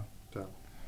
Аа нөгөө соёлыг түгээх те аа одоо шинэ мэдээлэл одоо ямар нэгэн тэр агуулгыг хүмүүст аль болох ингээ хүргэх те. Гэтэ тэр хүргэж байгаа контент маань аль болох одоо юу гэдэг нь зөв тал руугаа мэдээж чиглүүлвэл Мгм. ер нь сайн дээ те. Одоо урлаг талаасаа ч байна уу эсвэл мэдээлэл талаасаа ч байна уу те. Тэгээд э, яг нь бид нар чинь ер нь бол яг интернетийн яг ирүү үед ингээд бас амьдарч байгаа. Тэгээд хүн болгон ерөөхдөө ингээд хавтгаа юм юунаас ингээд төссөн ингээд контент авч болдог болцсон. Тий. Тийм. Тэгээд гэхдээ энэнийхээ хэрээр бас бид нар гадны соёлыг илүү одоо уусгачтай те яг дотооддоо уусгаад тэгээд нэг талаасаа бол яг хаа а, бас хитрхи ингээ гадаад одоо юу шиг гадаад ийм стил хувцс ингээл дуу муу сонсоол те. Тэгэхээр юу гэдэг яг Монгол контент яг энэ дээр амар хүч сул байгаа даа учраас хүмүүс маань ингээд яг гадны контентийг ингээ хүлээж аваад байгаа шүү дээ те. аа Гэхдээ яг би бол а одоо ингээ эргээд юу гэдэг ингээд хүмүүс бүгдээр л гадаад имийг ер нь үзээд таарсан те ингээ Facebook ингээ юм юмнаас ингээ дамжуулаад авцсан. Одоо эргээд ер нь ингээ Монгол дотоодын яг бас яг контент хүмүүс амарс ер нь дуртай болж байгаа шүү байна. тий Хүлээж авч одоо хөвсөж чинь гэх юм уу. Тий. Тийм. Тэгээ яг энэ цаг үе дээр яг яг бидний нөгөө хариуцлага гэдэг юм маань гарч байгаа байхгүй юу? Аль болох тийм хүнд хэрэгтэй ч гэдэг юм уу яг ямар нэгэн тийм мессежтэй утга агуулгын үед аягүй тийм цаад утга агуулгын үед аягүй хүмүүст хэрэгтэй монголчууд одоо яг Монгол тархлаа гэх юм уу та. тэг бид нар ингэж өөрсдийнхөө- хэрэгтэй гэж хардаг. тий одоо тэр дархлааны нэг хэсэг болохоор бид нар өөрсдийнхөө дүр төрхийг өөрсдөө гаргаж явах хэрэгтэй байхгүй юу Тэгэхгүй одоо жишээ нь энэ Орсын нөгөө Бате гэдэг кино Батханы кинон дэр ингээд нүүр мөрийг ингээд бодаа хийцэн те ийм урт сором ийм хомс момстай ингээл те хацар мацар нэг хомсоор ээлж хэлээл ингээд гэж байгаа байхгүй те би тэр киног яг сайн үзэг үлдээ. Гэтэ яг эсгүүдийг харж байхад бол яг яг нэг юм хятадын манжино бүр одоо манжч бишээ бүр яг нэг би бол хятад трансгендер гэж нэрлээд байгаа. Бас тэгж болохгүй байхгүй юу. Тэгэд одоо юу гэдэг тэрийг бол Монголын түүхийг мэдгүй хүмүүс бол тэгэл харж л байгаа тий. Хаа нэг иймэрхүү байдаг байсан юм да. Хаалууд нь ийм гаж байдаг байсан юм байна ч гэдэг юм тий. Одоо юу гэдэг чинь тэгэхээр бид нар өөрөө өөрсдийнхөө имижийг имижийг өөрсдөө бүрдүүлж явах хэрэгтэй. Тэгэхгүй бол аа юу гэдэг бидний өмнөөс бүрдүүлээд байгаа байхгүй тий. Одоо монголчууд нэнгүүт одоо нэг хятадын Чингис хаан дээр бүр ингээл нэг юм ус мөс нь арзаацсан одоо юу гэдэг чинь цэргүүд нэг юм бас алмас шиг юмнууд байдаг шүү дээ тий. Тэгэхээр яг одоо юу гэдэг солонгосууд бол ингээд өөрсдийнхөө имижийг одоо өөрсдөө ингээд бүрдүүлээ тий. А одоо дээр үеийнхээ кинон дээр тоглож байхдаа хүртэл яг юм царайлаг хүн одоо тий цэмбгэртэй цэмбэр одоо сахал махал намрыг хараас Хуц хягуур нор. мч тий. тэрхэн Тэг тий. Тэжүү юм юу лээ хим энэ тий. Жанго. Ментер дээр ч одоо ингээд бүгд толисон сайхан харьстай. жимбэр. Тийм яг ингээл бүх хамбууг нь дандаа юм гой цэвэрхэн юу гэдэг чинь айгуу гоё гоё хүмүүстэй. Одоо тийм тийм имиж ингээд төрүүлээд байгаа. Тэр чин бид нар яг тэрийг ингээд анзаарч байгаа ч гэсэн ингээл хүмүүс нөлөөлөл байгаа. Жохон зөөлөн Танаа зөөлөн тий. гэдэг. Эсвэл одоо Америк хүн Captain America гэх ингээд амар болчонлог те. Яг юм гоё блонд төстэй. Зоригтой лидер те. ийм юу гэл янгууд тэр чин цаагаараа бас ингээл одоо юу гэдэг Америкийн байлдаантай кинонууд ч юм уу те. Тэр бол бас бид нар нөлөөлж байгаа. Би бол одоо ингээл яалчгүй ингээл Америкт очингууд тэрийг мэдэрч байгаа юм чинь нэрэл ингээл сүрдээл те. Угаасаа л юм сүртэй тийм имиж үүсгэсэн байгаа. Тэгээ монголчууд бол угаасаа тийм имиж бол байгаа. Зөвхөн дэлхийн нийт бол угаасаа мэдж байгаа. Монголчууд тэр юугаа сетапа хийцэн байхгүй юу? Дэлхийн техник угаасаа тэр имижээр бол угаасаа дөргиоцсон. Аа одоо бид нар өөрсдөө тэр юугаа гоё тэр сайхан түүхтэй одоо тэр одоо сайхан түүх гэх юм чашаа бас амар түүхч байгаа л да. Гэхдээ ер нь тэр одоо агуу түүхээ бид нэр жижигхэн хэсгийг одоо ингээл өчигдөр би Сүбэдэ жанжны тухай ингээд ном ингээ унш эхэллээ л те. Тэгээ Сүбэдэ жанжны зүгээр Сүбэдэ жанжин заяа. Нийт 65 ийм том тулдаанд бүгдэнд нь ялт байгуулсан гэж байгаа байхгүй. 65 тулдаанд ялт байгуулжсэн. Аа өөр чинь юу юу лээ? 35 32 улсыг эзэлжсэн. Одоо ерөөс дэлхийн хамгийн суут жанж жанжтын нэг тэрийг хамгийн гол нь барууныхан сайн мэддгүү одоо бараг одоо 21 дэх зуун хүртэл бараг мэдхгүй ингээл мерсер ингээд түүхэнд дөрддөг байсан. Монголчууд ч өөртөө сүбэдэ жанжныг сайн мэддгүү гэж байхгүй. Аа сая өнгөрсөн хагасны төлөөдөө нэг залуу Турк 5 настайдаа яваад Монгол залуу Турк руу яваад тэгээд одоо ингээд эргээд ирцэн байгаа гэд монголоор жоохон ингээд аялахтаа ярьж ярьдаг нэг залуу байхгүй. Тэгээд мань хүн одоо нөгөө фарси хэлээр одоо перс хэлээр одоо юу яасан Монголын түүхийн номнуудыг бас уншижсэн гэж байхгүй би сүбэдэ жанжны талаар ингээд төв номын сангаас ном хайсан чинь дөрвөн ном олцсон гэж байгаа байхгүй. Тэгсэн чинь перс хэл дээр хайсан чинь 17 ном олцсон. Персүүд бол яг тийм одоо бас айхтар ард юм байна л да. Өөрсдөө нь эзэлж исэн хүмүүсийг амар сайн судалдаг. Тэгээ сүбэдэ жанжин чинь бас юм стонер байсан гэж байгаа.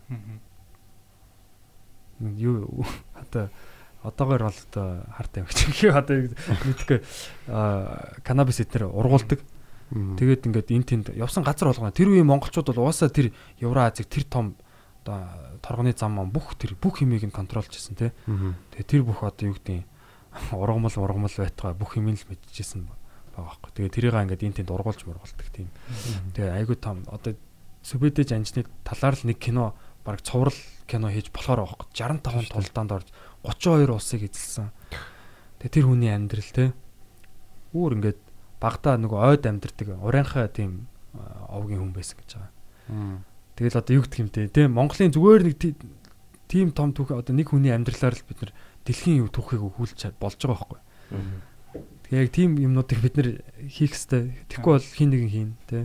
Хийхгүй бол Яг тэр монголчуудын яг ер нь имиж гэдэгтэй угаасаа л байгаа л та одоо хүү хамтлаг онтлагийн одоо ингээд яагаад байгаа шалтгаан ч бас. Ер нь одоо зөвхөн бидний байгаа байдал чинь тэгэл одоо бидний байгаа байдлын л яг яг юу штэ одоо имиж гэх юм уу те. Гэхдээ аа одоо би бас ингэж бодоод байна л та. Аа бид нар өөрсдөө бас амар сайн тодорхойлж нэг үзмээр байгаа байхгүй юу? Яг өөрсдөө нэг судлаа те. Яг одоо үеийн яг хүүхдүүд бас яг тийм сонирхол нэг байхгүй болж байгаа шүү байна те. Ер нь За хамаагүй гэл ер нь аюу тийм сатаарах юм амар их болчлаа шүү дээ. Одоо үед чинь. Гэхдээ яг бодож байгаа хүмүүс байгаа л баг л та. Тийм. Гэтэ одоо яг юу юумэр чи бид нар өөрөө өөрсдийнхөө яг тодорхойлох юмыг яг ингээд үйлдэл хиймээр байгаа байхгүй яг. Одоо чинь ингээд UB comedy жишээ нь яг Монгол comedy одоо чинь ингээд яг Монгол хөрсөнд яг буулгаал ингээд явж байгаатай адилхан тий. Яг юм бүх юмыг нэг юм Монгол одоо тэр хим маяг руу ингээд хөрүүлж ингэж бодлох хэрэгтэй. Тий одоо нөгөө гадны соёл байсан ч гэсэн тэрийг ер нь ингээд эзэмшээ те өөрийн болгох хэвчтэй л аахгүй. Тэгэхгүй ингээд нөгөө гадаадаас л аваад штэ те. Тий одоо сүүлдээ монголчууд одоо нөгөө тактоританы соусыг өөртөө хийдэг болчихлоо штэ те амтлагч нарыг. Тэгээ монгол компаниуд ингээд хийгээд байгаа штэ. Тэр бол зөв л гэж бодсон. Бид нар солонгос хоолнд дуртай болсон тий. Аа тэгвэл дандаа солонгосоос бид нар тэрийг аваад ивэл эн чинь гадагшаа мөнгө урсаад нь шүү дээ тий. Тийм учраас өөртөө хэрэгжилж байгаа юг одоо эдэлж хэрэгжилж байгаа контентийг хүртэл тий өөртөө хийдэг болчих юм бол юу гэдэг тэр мөнгө нь ядчил Монголдо үлдэх байхгүй тий. Одоо Монголын эдийн засгийн эргэлт нь одоо чинь солонгос Японд очингууд бүхэл юм ингээд made in Japan, made in одоо Корея ч гэдэг юм те. Бүх өөртөө ахуйн хэрэглээний юмнуудаа өөрсдөө хийж идэг. Тэгээ одоо энэ э, үндэсний телевиз телевизээр одоо ингээл хятад гит цуврал муурал гараал те ер нь ингээл хитэн жилчингээл ингээл солонгос сериалууд үлжиж штэ те. Тэгээ яг иймэрхүү ингээд байдлаар ингээд ерөөхдөө нэг юм бас сул тал байгаад байна л да энэ гадны ингээд контентын давалгаа нь ингээд бас амар хөртөөд тэгээ тэр утгаараас зүгээр миний зүгээр хэлэх гээд байгаа санаа нь болохоор ингээд өөрөө өөртөөхөө энэ агуулгыг ингээд сайн гаргах хэрэгтэй тий. Тий. Айл болох одоо хүү хамтлаг гэж сайн ярьж штэ тий. Яг энэ шиг ингээ яг бид нэр ер нь амар хүчтэй байх хэрэгтэй соёлын хувьд бид нарт амар баялаг олон байгаа штэ тий. Тий. Тэгэхгүй бас яг хитрхи нэг юм гадаад юм ингээл шүтэл шүтэл бас байх нь их тиймч ирээдүйд биш хаа. тийм чинь бас яг соёлын бас нэг дайралт довтлохоо явагдаад байгаа хөөхтэй энэ чинь цаана. Одоо нөгөө энэ турк кинонуудыг сүүлийн яг жил хэдэн жил анзаарлаа л да яг. Яг турк кинонууд амар их орж ирсэн байна. Тэгээ тэндээс яг нэг юм анзаараад байгаа болохоор манайхан ч нөгөө исламын шашныг лалын шашин гэж хэлдэг штэ тий. Тэгээд лалын гэдэг чинь одоо төвдөр буруу номтны шашин гэсэн үг. Одоо тэгтлээ тийм одоо тийм одоо исламын шашинд бол одоо ээлгөө одоо арт хүн байлаа штэ. Тэнгүүд одоо яг тэр цоврал дээрээс ингээд цувралуудыг сонсоод байхаар ингээд оо аллах өршөөч гэдэг юм уу те. Тиймэрхүү үгнүүд ингээд байнга хэлэгдээл те. Аллах тэнгэр чамайг эсхэх болно ч гэдэг юм. Яг хүмүүс нөгөө аллах гэдэг зүйлд ингээд баг багаар ингээд одоо ингээд тасаж эхэлж байгаа байхгүй тэгэхээр хэвийн болгоо. тэгэхээр одоо яг тэр бол шашин одоо оруулж ирэхэд одоо ингээд тавьж дэвсгэрийн одоо бэлдэж байгаа бас нэг явдал бол болчихж байгаа байхгүй. Тэгэхээр одоо манайх бас өөрсдөө те яг хоо гадных руу бас явхаас гадна өөрсдөө бас тэ үзэх юмтай. Одоо энэ 37 дугаар тойжиг гэдэл бас киноос нэлээд сайн явж байгаа шиг байна те. Энэ шиг энэ метр одоо Тэр бол бас дэмжээл үзэх л хэрэгтэй байхгүй Тийм. Тэгээ эхлээд угаасаа бид нар юу шиг Marvel-ийнх шиг тийм мундаг кино угаасаа хийж чадахгүй тийм. Э, Тийм боломж болцоо хөрөнгө мөнгө юу гэдгийг тийм тийм нөөц юу бол одоохондоо байхгүй. Гэхдээ юу гэдгийг өөрсдийнхөө хийж байгаа хүмүүсийг бид нар бас дотоодын нэг юм жоохон юу байх хэрэгтэй юм л та. Үзэгчдийн аа бас нэг юм ч юм дээ. Одоо нэг дэмжих тийм дэмжих үзэл бас байх хэрэгтэй гэж бодоод байгаа байхгүй. Аа тэгээ үнэхээр сайн хөгжөөд явж байгаа хүмүүсээ дэмжээч. Аа хөгжихгүй байгаа бол уучлаарай. Заавч дэмжих албагүй те. Тийм тэгээд аа хамгийн гол нь яг бидний тархинд л юу хийгээд байна вэ гэдгийг сайн харах хэрэгтэй байна. Зүгээр өнгөцхөн үзэл оо Суёно ингээд яачлаа те. Цаана тэр жантаа гомонгоо идчихээн те. Солонгосын косметикээ хэрэгэлсэн байна. Тэр гой нөгөө хувцснуудаа өмссөн байна те. Солонгос брэндүүдээ өмссөн байна. Samsung-аараа ярьж гин, Hyundai-гаа унаа явж гин. Тийм. код Тэгээ дараа нэг Samsung-ыг авчмаар ч юм шиг те. Hyundai-г авчмаар ч юм шиг тэгэж л харагдах байхгүй юу. Тэр цаана бол тэр давхар яг юунууд нь явж идэг. Аа маа зоологийн подкастн дээр бас нөгөө ярьсан шүү дээ. Анх солонгосууд сериал хийгээд 90 он 90 оны сүүлээр 2000 оны ихэр чөлөө нэг юм цуврал кино юм хөтэ тэрийг хамгийн анхны гадаад зах зээл нь гаргасан зах зээл нь Хонконг байсан гэж байгаа байхгүй. Тэгээ Хонконгийн зах зээлд гаргахын тулд Хонконгт үйл ажиллагаа явуулсан солонгос компаниудаар тэднэр лөө одоо засгийн газраас нь одоо тийм одоо бараг даалгавар шахуу юм гаргаад тэр нь болохоор Хонконгийн телевизэд та нар рекламны цаг сайн аав гэсэн гэж байгаа байхгүй. Одоо ер нь бол телевизэд мөнгө төлтэй реклам сайн гаргаа. Тэгээд яаж гаргаж жагаад жилийн дараа ч лөө гаргадаг болж жагаад араас нь солонгос киногоо нийлүүлээд тэгээд бол шахаад оролцсон. Тэгээд Хонконгд амар хит болоод нэг бас нэг мэдсэн чи хятадаас хятадын бүр их газрын хятадаас одоо тэр юуг нь сериалын үзээгээд одоо бүр өөртөө нэгчээсэн гэж юм. Тэр анх нэвтрүүлэгтээ бол ингэж бүр одоо юу гэдэг нь те. Одоо турк кинонууд гараад байгаа бол одоо манайхын турк руу нислэгтэй болсонтой хамаатай л гэж бодож байгаа би бол. Turkish Airline тэгээ цаана туркийн аялал жуулчлалын бас бодлого явж байгаа те соёлын зөндөө бодлогод явж байгаа гэж хараад байгаа. Тийм. Манай аа Монгол улс ч гэсэн бас яг бодлогоор ерөөхдөө бас энэ кино салбараа бас нэлээд дэмжих хэрэгтэй л гэж би бас боддог л доо. Энэ Поши миний нэг сонсч ирсэн жишээ гэвэл Пошийн засгийн газар яг нөгөө одоо Пошийн сугуудаар телевизээр гарч байгаа бүх рекламныхаа хэдэн үе үлээд 5 ч илүү 4 үе ч илүү яг нөгөө кино урлах зориулдаг цэвэр А тийм сам байт юм уу те. Тийм. Тийм засгийн газрын бүр тийм бодлогоор тэгээд э, яг Пошин яг кино урлагийг одоо ингээд дахиад сэргээж байгаа байхгүй тэр одоо юг гаргаснаас хойш аа тэрнтэй адилхан яг өөрсдийн яг одоо энэ онцлогийг одоо баян гэж тархлаа ингээд суулгаж авах зорилгоор ингээд Монгол ерөөдөө энэ кино урлагийг бас нэлээд дэмжих хэрэгтэй гэж би бол хар боддог. Тий. Тий. Тэр бол амар чухал. Тий одоо жишээ нь бид нар оюутлогоо тий юу гэдгийг том том одоо нөгөө уул уурхайн төслүүдийг хийхэд а хэрэг хөрөнгө оруулалт бид нар шаардлагатай гэдэг лээ тий. Тэрбум тэрбум долларууд л одоо хэрэгтэй л гэж яриад байгаа шүү дээ тий. Тэгэхэд бид нар нэг сайн кино production студиутэй тий. Улсын одоо Монгол кино Монголын кино үйлдвэр байгаа шүү дээ улсын тий. Тэрэндээ одоо юу гэдгийг тийм гадаадын хөрөнгө оруулалт аваад ч юм уу тий. Одоо яадын тэр студиэс нь хөрөнгө оруулалтыг авчираад тэр тоног төхөөрөмжүүдийг авчираад тэр мэрэгчлэтнүүдийг авчираад а жүжиглэж байгаа жүжигчт нь Монгол тий тэр одоо зохиолууд нь Монгол а тэр юу гэдэг Монгол зөндөө гоё зохиолууд байгаа. Тэр зохиолуудыг яг кино зохиол болгоод ч юм уу Мгм.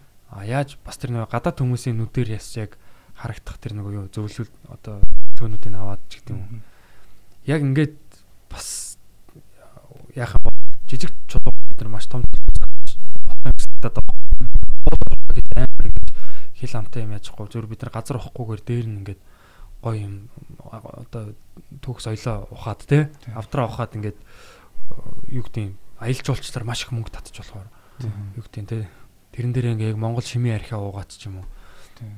Монгол мах маха идээд ч юм уу юу гэдэг чинь те.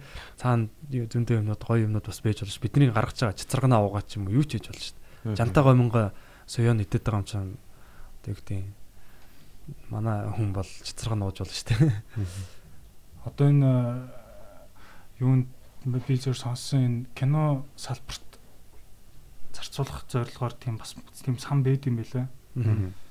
Тэгээ уул нь 100 тэрбум тэрбум төгрөг болно байгаа юм шиг л шүү дээ. Яг улсын санд би кино Өө, зарцуулах гал болно. толгой Тэгээд тэр нь хөвчл нөгөө нам мами сонгуульд өгч мөгөөд ирэхээр тийм нам мами яг үз суртлыг харуулсан тийм кино руу илүү орчдөг угаасаа. Тэгэл хүмүүс ер нь мэдэх бах л та тийм яг түүхэн бас те. сүүлийн үед бас нэлээх кинонууд хийж чинь яг энэ бас муу ч юм биш л те. Яг мэдээж тэр бол амар хүч хөдөлмөр мөнгөөр бас зарцуулж хийж байгаа. Гэхдээ илүү нэг тийм яг цаа цаанаа нь бол яг яг нам байдаг хөөхгүй. тий тэгээ одоо нөгөө сонгуулийн ажил баг зарцуулагдаад Тийм, идэв тэр нь жоохон навшин. Түүнээсээ цэвэр яг кино урлаг гэдэг юм аа тий. Яг Монгол уран бүтээлч хүний толгооноос юу гарч ийн тий. тий Яг тэр урлаг гэдэг зүйл рүү яг яг 100% яг шударгаар яг зарцуулагдах бол ёстой. Тийм ямар Тийм нэгэн тийм ашиг сонирхлын зөрчилгүйгээр тий. Уул нь тийм л байвал бас яг нөхцөл нь бас байгаль бах шиг байгаа. Тэгээд за тий Манайд гэхдээ амар атаг гэж харж байгаа. манай атагийнхын шалах хөлгөө аа манай гэхдээ ер нь яг медиа салбар ер нь амар буцаад ингээ ер нь босч байгаа. Аа. Тэг миний л мэдхийн яг 10 жилийн ер нь Монгол Монголын медиа. Хийх телевиз амар хөдөө те. Үзээд тах юм байхгүй тэгэл дандаа л гадаад юм үздэг гэсэн хэсэг чинь. Сүүлийн та нар одоо яг Монгол контент амар үздэг болж байна Аа. уу? Үзэж байгаа юмнуудаас ч ихэнх нь Монгол байна те. Яг гоо зарим юм тодорхой байна. Тийм. Тийм. Яа миний харж байгаа талаа Монгол контентууд ихтэй айгүй бас сайжраад байгаа. Баг баг ер нь сайжирч л байгаа. Тэг ихсэж байгаа тооны хувьч гэсэн. тий шүү дээ тий Тийм. Одоо юунууд байна? Бас нөгөө влогууд байна тий реакшн видеонууд байж гин. Скетч видеомуд байна. Ер нь бол үзэх шаардлага хангаж эхэлж байгаа л да тий. тий тэгээд одоо нөгөө юунууд байна юм подкастууд бас их гарч Тийм, эхэлж байна дуу хөгжим одоо монстар тий одоо ингээл бас одоо манай лойчсон тий одоо тэгэл Monster байна. Монгол HD бас мундаг байгаа. тий шүү дээ Монгол HD бас анх гарч ирэл ер нь бас энэ салбарыг бас нэлээд өндөр түвшинд аваачаал ингээл бусад телевизүүдийг хүртэл ингээл өрсөлдөөнд амар шахаанд Урайлаа. аваад тий.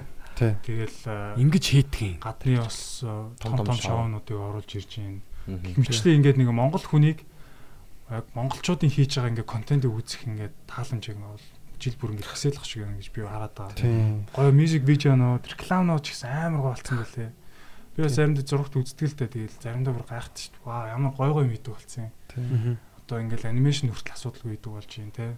Ер нь ингээ яг жанр жанраар бүгд ингээл юм юм хийгээд байгаа юм. Энэ би бас энийг айгуу тийм дэвшил гэж харж байгаа л да. Нөгөө нэг Монгол телевиз анх байгуулаад удааг байхад нөгөө нэг солонгос кинонд гарч хагаад тэгээ боолын ангуучгийн кинон дээр ингээл тутрагны жигм нэг тутрагна гэж яриад байхгүй. Тэгсэн чинь бол э, тэр бас нэг юм хилээс бас сэргээж байгаа нэг үйл явдал болсон байлээ. Яасан гэхээр Бэмбэр Инчингоо нэг яг нэг тийм нийтлэлийг би олж уншиж байсан. Нөгөө энэ цагаан будаа гэж яриад байна. Энэ бол их одоо буруу үгээ. Бид нарт одоо энэ одоо зүйлийг тэмдэглэдэг тутрахна гэдэг үг байсан юм аа. Одоо ингээ мартагдчихад Тэг ингээд ашиглахаа болцсон болохоос бид нар тийм тутаргана гэж хэлдэг байсан шүү гэсэн тийм нийтлэл байсан аахгүй. Тэгэл би унш уншчаал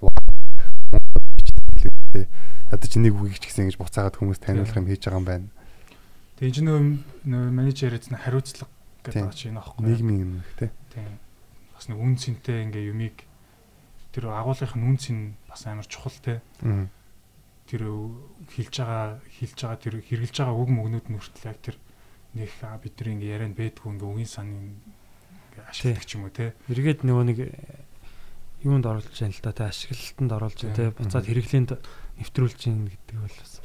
Тэгэхээр бид нар ч гэсэн эргээд маш их хариуцлагатай байгаа байхгүй одоо ингээд гадаад үг бас нэг хэрэглэмээргүй байна те тэгэхээр яг Монгол орлуулах Монгол үг байхгүй бол хэрэгжилж болж гин те тэгээ илүү одоо зэгцтэй ярих тий. ингээл юу гэдгийг санаагаа ойлгомжтой яг одоо тодорхой үгээр ойлгуулах уран сайхнаар ойлгуулах гэдэг юм.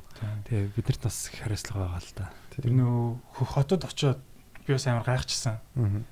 Нөгөө ер нь Монголын ингээл сошиалаар гарч байгаа бүх одоо видео контентуудыг ер нь өвөр монголчууд бас бүгд тэр үздэг юм байлаа. Нэг тэмдгийн бас нэг юм өвөр монгол сайтаар дамжуулаад ингээд. Гэтэ тэр сайтыг ажилуулдаг гарууд амар юм нууцаар VPN-ээр ингээд гяс ингээ юм юм яадаг. Татаж авч ямар ч байсан Монголд гарч байгаа контентууд ямар ч сан бүрээдүүд ч юм өвөр монголчууд бас амар өгүүлээж авдаг. Тэгээд тэд нэр ингээ яг бид нэр яг яаж явж гин гэдэг амар ажиллаж хардаг. Одоо юу гэдэг бас амар их одоо мотивашн болдог ч юм уу. Анхаар Тэгээд тэрнийхэн хэрээр ингээд тэдний ингээд яг энгийн хоорондоо ярих яриан хүртэл ингээд илүү халах шиг болж молцсон. Өөр нэг юм хөдөөний бидний төсөөлд өвөр монгол хэл ер нь гайгүй болцсон. Тийм нэлээд тийм халах руу нэлээд төгцөн өвцөн байсан.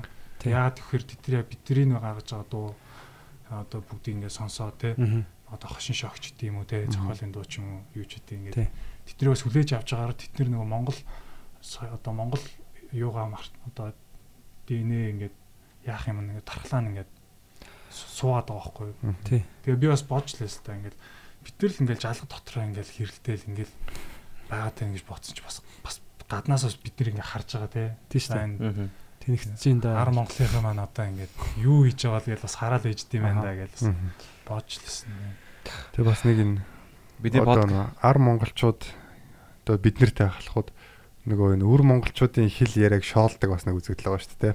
За тэр бол яг анхандаа хөгжилтэй л одоо тийм телевизийн контентууд болж исэн. Тэгэл сүүлсэлд одоо харахаар яг нэг тийм бас л ингээл нөгөө хоёр талд угаасаа л хуваагдсан байж байгаа арт түмнийг нэг юм хооронд нь те би би нэг нь дорд үзүүлсэн нэг тийм ойлголт бол одоо тийм үр дүнтэй байгаа байхгүй харахаар. Дунд нь салгаад байгаа байхгүй те саяацж байгаа юм шиг те одоо бид нэр тэр эднэрийгээ шоолж дорд үзэн нөгөөдөл нь бид нарт бас те бид нарыг шооллоо гэж бас жоохон гомдох ч юм уу те тийм хандлагатай. Одоо чинь хатгуур зүгээд хандлаг ба штэ.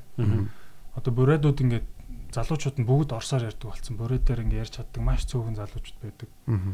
Тэгээ тэгж яхад л одоо тэр дээр үед хатгуур зүүн анх ингээд байгуулагдаад хамгийн анх ингээд буриад хэлээр яг хипхоп дуу яг гангстер цэвэр pop цэвэр буриад тий одоо буриад монгол хэлээр тий тэр зээч нь яг хатгуур зүгдээ цамаг гарсан шүү гаргаад ингээд яаж хахт нөгөө сон гэд нөгөө нөгөөх нь ингээд зээгийн дуу сонсчиход аа буриадаар өгүүлж болд юм гэдэг Тэг өөр нөө бүрээдээр өгөө бичээд ингээд дуулж муулж. Тэгээд ингээд бүрээд хилээр дуу хийснээр тэр бүрээд залуучууд бас ингээд эргээд тэр бүрээд хилээд санах ч гэдэг. Хэрэглэж эхлэх. Тэрийг марцж болохгүй гэж ярих ч гэдэг юм уу те ингээд тиймэрхүү байдлаар ингээд контент гэдэг чинь бас амар чухал үүрэгтэй байгаа байхгүй. Тий. Тэгээ бид нар ч гэсэн одоо тэрүүгээр холбогдож байгаа хөө одоо хатгуур суу хамтлаг анх чин тэр зам гэд тийм цомог гаргасан те. Цэвэр яг одоо их хэлээрээ гаргаж байгаа. Тэгээд гаргасан тэр цомог аа бид нар сонсоод бүр ингээд ямар ийм бас юм нөгөө аялга нь ямар гоё сонсогдд юм бэ? Аим кул сонсогддог. Тий, ямар тийм одоо юу гэдгийг аян дээр их тийм итгээд сонсогддог тий. Тэгээ тэрийг бас ингээд ягаад ийм хамтлаг байд юм бэ? Тэгээ сүүлдээ нөгөө хэд чинь бас Монголд Улаанбаатарт бас ирж бас нилээ тоглосон шүү тий. Сарьюна эдэртэй хамт ингээд ирээд бас хамтлагаараа ирдэг байсан. Аа тэгээд жишээ нь одоо төвшөгийн хийсэн тэр өөр хипхоп өөр хипхоп дээр бас тэнд өөр Монголд яг энэ хипхоп хөгжмөөр бас монгол хэлээрээ уран бүтээл гаргадаг зөндөө хүмүүс бас байдгийг бас ингээд мэдж авч байгаа байхгүй. Тэгэхээр яг одоо юу гэдэг яг энэ гадны соёлч гэсэн а энийг ингээд өөр юм шүлээд энийг ашиглаад энэ хэлбэр хэлбэрийг нь ашиглаад дотор нэгтэй агуулж байгаа одоо үг хэллэг тэр юмнууд нь бол Монгол те. Монгол хэлээр ингэж агуулангуудаа ингээд хоорондоо бас ингээд нэг юм холбоотой байгаад байгаа байхгүй. Тэгээ тэр бол надад их зөв юм шиг санагдтыг. Аа айгүй одоо юу гэдэг юм те. Гой урамтай санагддаг л та. Аа одоо бас ирээд одоо дараа жилээс бас юу хийж байгаа шүү дээ. Одоо хипхоп аа со- соёлын талаар Тийм. цуврал хийх гэж байгаа. Тийм. Аа тийм яг яг наад за шалтгаанаас ч болоод маань хипхоп бас аягүй дуртай. Яг хичнээн Америкээс гаралтай ч гэсэн бид нар яг энэний урлагаар одоо бас Монгол энэ агуулгаа бас аягүй гоё илэрхийлж байгаа шүү дээ. Хипхоп ч өөрөөс нөө илэрхийлэх урлаг шүү дээ. Өөрийгөө илэрхийлэх. Тэгээд э, бас ингээд харж байхад бас манай Монгол хипхоп хөгжим амар сонирхолтой санагдаад байдаг байхгүй яг ингээ Америк ингээ яг хөгжим те. Гэтэ ингээ яг үгэлж байгаа үг мөг нэг бидний амьдралтай амир ингээл яг бидний амьдралын нэг нэг хэсгийг ингээл дуулаад байгаа шүү дээ те. Тэгээд яг энэ залуучууд яг юу дуулж байна, яг юу хэлэх гээд байна гэдэг нэгдүгээрт э, асуулт байгаа даа надаа. Тэгээд дээрэс нь энэ бас э, яа яаж хөгжих нь үү те. Цаашдаа яаж хөгжиж гин гэдэг бас хөгжлийг ингэ тодорхойлох. Тэг яг э, нэг юм одоо бидний энэ амьдарч байгаа нийгмийн цаг үеийг одоо ингээ 10 10 жилээр ингээд магадгүй ингээ суд дараа нь ингээ ирээдүйд судлах юм бол бас яг юу гэж судлахдах уу гэдэг юмыг бас одоос эхэлж ингэж хармаар байгаа байхгүй бас э, нэлээд олон жил болчихлоо шүү дээ хипхоп хөгжим орж ирээд. Тий. Баг баг 30 жил болчихсон шүү дээ. тийм тэгээ энэ хугацааг бас ингээ яг тодорхойлмоор байгаа байхгүй яг медиа суугаа одоо өнцгөөс яг энэ урлаг Монголд яг яаж хөгжсөн байна те а эхэндээ бол яг цэвэр ингээ яг Америкч Америкчууд ч ингэж явдаг байсан маа сүүлдээ илүү ингээ монголчлол ингээл Монгол хэм маяг дууралтууд орж ирдэг ч юм уу. Тэгээ дээрэс нь бас тэр цаг үе болгондоо яг тухайн яг цаг үеийнхаа нийгмийн одоо үзэл бодол тэ тэр юмнууд ингээ агуулж идэг учраас тэр дуунаас нь дамжуулж тэр тухайн үеийн залуучууд юу гэж бодож ирсэн байна? Тэр нийгэм нь ямар байсан байна гэж судалж болох маш их тийм юутай гэдэг утгаар маань яг энэ хипхоп урлагаар дамжуулж тэг залуучуудын ерөөдөө үзэл санаа бас яг ямар байна те? Тэгээ цаана бас тэр үзэл санаа гэдэг нь ч айгүй хүчтэй зүйл байгаад байгаа. Одоо жишээ нь яг энэ бас цувралд орхож байгаа одоо мэх захгүй гэдэг уран бүтээлч те. Аа одоо сая Чикагод бас уулзсан байгаа. Бид нар хамт подкаст хийсэн. Мэх захгүйгийн одоо Баян Монгол гэдэг дууны тэр цаад одоо үзэл санаа нь бол надад их аа, таалагддаг. их Хүчрхэг үзэл санаа юм шиг санагддаг. Баян Монгол улс болъё гэх те. Монгол угаасаа баян улс. Тэгээ одоо бид нар яг баян болъё. Улс одоо тий бид нар одоо баях баян болох цаг нь болцсон байна. Ер нь бол нэг тийм шийдвэр хийгээч тий чи- шийдээч гэсэн тийм мессеж яваад байгаа байхгүй. Бид нар одоо монголчууд бид нар баян бол баян улс болох юм уу үгүй юм уу? эсвэл ингээ байгаадах юм уу те Тий эсвэл ингээд нэг ядарсан зүтэрсэн ингээ өөрсдөө өрөвдөөд хошоогоо унжуулаа тий ингээ уйлаад байгаад тах юм уу тий бид нар чинь тусгаар амар баялагтай тусгаар тогтнолгээ баялагтай байна тий ийм одоо хэл соёл маань байна. Аа бид нар тийм бас ингээд үг хэлэх хэрэгчлөө байна тий. Маш том баялгүй нийгмийн баялагууд бидэрт байгаа мөртлөө ингээд тэрийг өөрсдөө өрөвдөд ашиглаад байж болохгүй байхгүй тий. Тэгэхээр яг одоо тийм бид нар зүгээр одоо ингээд баян болёо гэдэг тийм шийдвэрийг л ер нь хийчих хэрэгтэй юм шиг байна. Зүгээр толгоонд тий. Одоохондоо яг хүн болгон те тийм хүн болгон ер нь за би баян болъё тий. Гэтэ баян гэдэг нь бид. заавалчгүй одоо заавалчгүй тийм одоо юу гэдэг юм те тий газар мазар ухах ч юм уу юу гэдэг юм юмаа сүтгэхгүй шүү дээ. Бид нар хоосон юмнаас баялаг гаргадаг тийм хүмүүс дээ. Ер нь монголчууд те. Хий хоосон юмнаас ингээл дуу шүлэг зохиогоол те. Тойл тууж юу гэдэг чинь хөөми те. Зүгээр л ингээд алтайн тэр уулын тэнд ингээд олон одоо 100 жил те. Ингээд хөөмилсээр хагаад эн чинь одоо ингээд маш том баялаг байгаа хгүй бидний өв тэр бүжиг биелгээ одоо юу гэдэг юм орон одоо дээл хувцс те. Бидний соёл гэдэг юм чинь тэр чигтээ баялаг дуусшгүй нөөцтэй те. Дээрэс нь газрын баялаг байна те. Тэгтээ бол тийшээ бол би айл болох гар өрөхгүй. Тэр оюуны баялагаа бас бид оюу- оюуны баялаг бүтээх хэвээр тэр баялагаа бас ашиглах хэрэгтэй Тэгэхээр одоо ингээд энэ энэ одоо рэпрүүд те энэ дуу одоо уран бүтээлчд маань ямар нэгэн утас утга санаа дээр илэрхийлээд байгаа хөөхгүй те мессеж өгöd байгаа хөөхгүй те залуучуудад. Тэгээ яг ямар байдлаараа үлгэр дүүрэл болж юм те. Юу хэлэх гээд байна гэсэн санаа ингээд сайн ямар байгаа? Би одоо тэр уран бүтээлтэй болж ярилцмаар байгаа байхгүй яг тэр төслийн гол юм. Тий.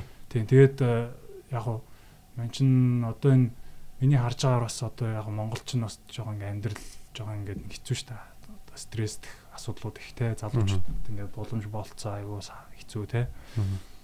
Тэгэхээр энэ маань ингээд урлагаараа дамжиж яаж илэрхийлэгдэж чинь гэдэг юмыг ерөөхдөө ингээд гаргах. Тэгээд энэ нийгмийн ерөөхдөө энэ цаг үеийг бас ингэж capture хийж авмаар байгаа байхгүй яг. Тэгээ энийг бас нөө бичжүүлэх хэрэгтэй л дээ. дараа нь үзэхэд яг одоо ингээд жисэн юуг зорж одоо юу хүсч тэмүүлж байгаа гэдэг тэр юмыг бас ингээд авч үлдэх тийм бодолтой. Тэгээ нөө өмнө чинь ингээд дандаа гадаа гадны ер нь уран юу фильм микрүүд ирэл нэг Монголын хипхопын тухай нэг баримт кинод хийсэн нэг мэрсэл Тий. бэдийн. Mongolian Тэгээ Bling. монголчууд яг өөрсдийнхөө яг юу ингээд судлаад ингээд яа- яа- яахгүй байгаа байхгүй. Яг өөрсдийнхөө ингээд дотоодынхоо ингээд юуг ингээд судлаад ингээд яг задлж ингээд хүмүүст ойлгомжтой хүргэхгүй. Гэхдээ энэ Тий. нэг яваал байгаа байхгүй. Зөвхөн хипхопч гэлтгүй рок юу ч хэдин те. Бусад бүх жанр жанрын хөгжмөд те. Ингээд ууланд байгаад байгаа. Гэхдээ энийг яг ингээд судлаад те. Ингээд яг доод одоо залуучуудаа яг илүү яг зөв талаас нь задлж ингэж ойлгомоор байхгүй. Тэгэхгүй ингээд зүгээр нэг шууд ингээд нэг хүүхэн шуухан хар тамхи дуулаад тэрийн шууд ингээд хүүхдүүд а энэ гоё юм байна гэж хүлээж авчдаг те. Мм, Уул нь мм, тийм биш ингээд бодох те. Тэр яг цаад санааны яг юу хэлэх гээд байна үгээр ингээд боддог тийм ийм анализ хийж ингэж хүлээж авдаг тийм болохын тулд энийг задлж ингэж ойлгуулах тайлбарлаж өгөх ч юм уу ингээд тийм одоо юу аяг дутагдaltaй юм шиг дутагдаад байгаа юм шиг санагдаад те. Яг зөв. Ялангуяа бид нэр өөрөө өөртөө сайн судалмаар байгаа байхгүй юу? Тэгээ Монголд яг үнэндээ бол амар сонирхолтой шүү дээ. Улаанбаатар хот бол яг яг ингээл бас бодох юм бол ингээл амар амьдрал буцалж идэг гэж байгаа байхгүй. Энийг нөгөө манай Posh найз Paul гээд Монгол судлаач маа найз би бас асуусан чи яагаад ингээд очиж очиж ингээ Улаанбаатар хотыг ингээ судлаад ингээ монголчуудыг судлаад өөр болохоор нөх хот төл Улаанбаатар хотын хот төлд судлаад яг энэ замын нэршил гудамжны нэршил гэдэг юмар доктор хамгаалж байгаа хөөхгүй. Тэгээ Монгол амар ярьж мэрдэг. Тэгээ өөрөө яг монголчуудыг судлахын тулд яг тэр Монгол урлагаар нь дамжуулж юм ах яг Монгол хипхоп хөгжим сонсоод тэгжиж бас яг нэг монголчуудыг илүү таних ойлгох юм ингээ юм нээгддэг ч юм уу те илүү. Тэгээ Монгол хэл яг тгийж сурсан гэж байгаа байхгүй юу. Тэгээд мань хүн хэлэхдээ ингээ Улаанбаатар хоттой амар юм амьдрал буцалсан газар гэж л.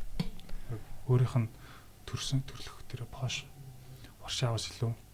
Варшаваас илүү юу? Вау. тийм ингээд амар юм өдөр болгон Хөдөлгөөнтэй. ингээ болтой тийм юм гинтийн гинтийн одоо бие биендээ урам дэм өгөх юм амар бол дэм өгдөг те юм буцалсан. Тэгээд над ч гэсэн бас ер нь хараад тахт ингээ бүгд л ингээл амар завгүй те ингээл амар нуруунд дээр амар их ачаатай ачаалттай ингээл явдаг. Тий. Энэ маань өөрөө ингээ бас бид нарыг ингэж аа одоо юу гэдэг нь илүү хүчтэй байж илүү одоо юм юу байх бас юм нөхцөлийг бүрдүүлт юм болов те. Мгм. Тэгээ олон асуудлууд маань Тий. тий.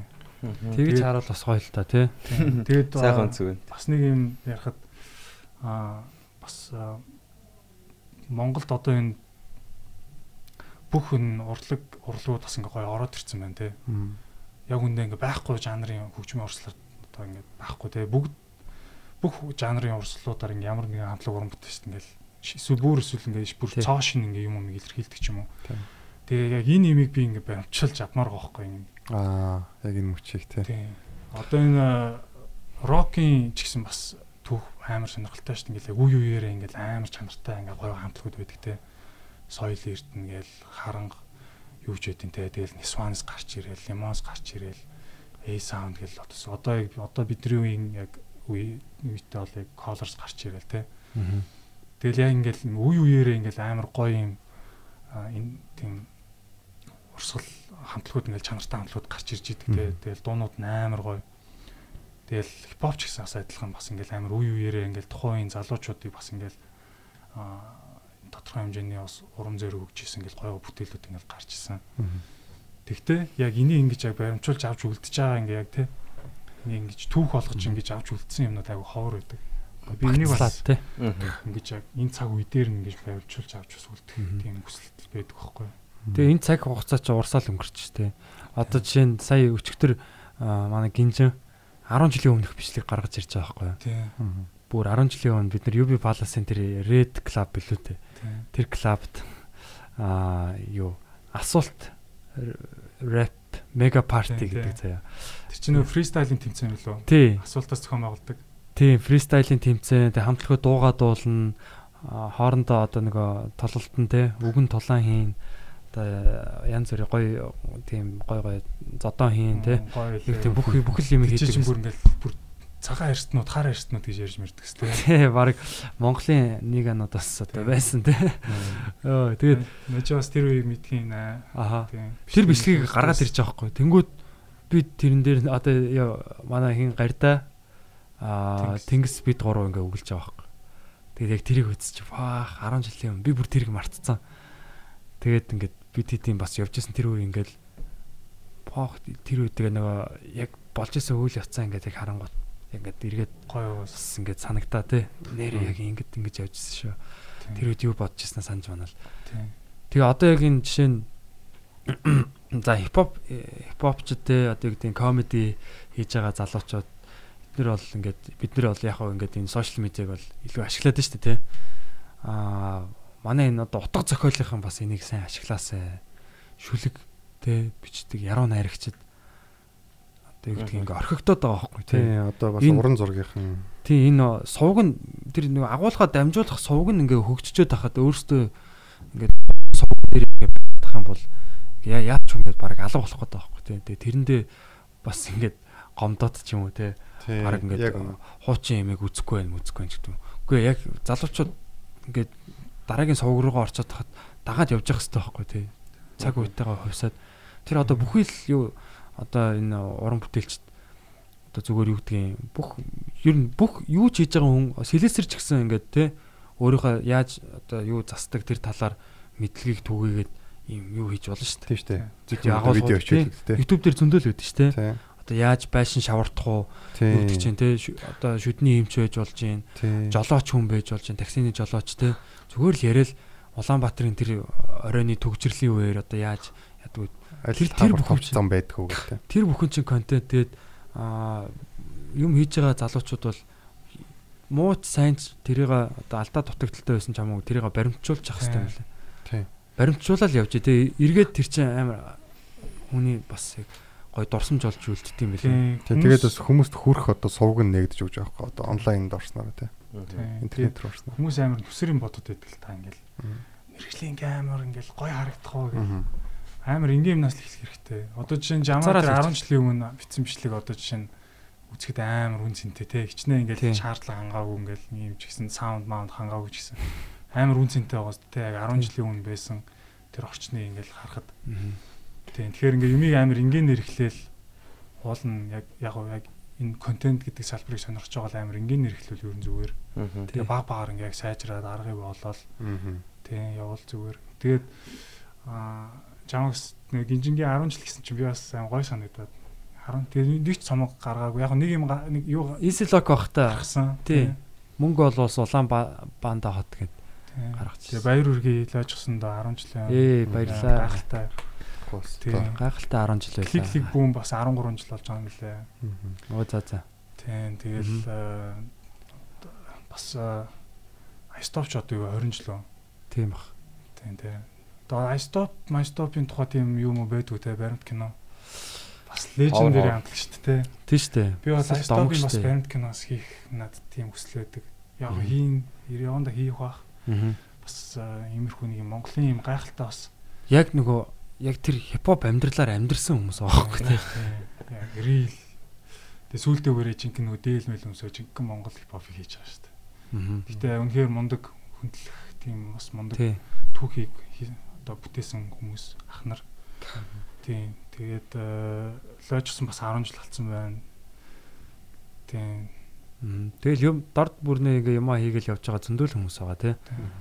Аа тэр болгоныг одоо юу гэдгийг баримтжуулж үлдээмээр байгаа байхгүй. юу. Одоо жишээ нь бас контент хийх зөндөө санаанууд байна. Одоо зүгээр аудио тий. Сонсдог энэ хэлбэрээр бол аа Монгол үлгэрүүд, Монгол шүлэг, дуу, зохиол тий.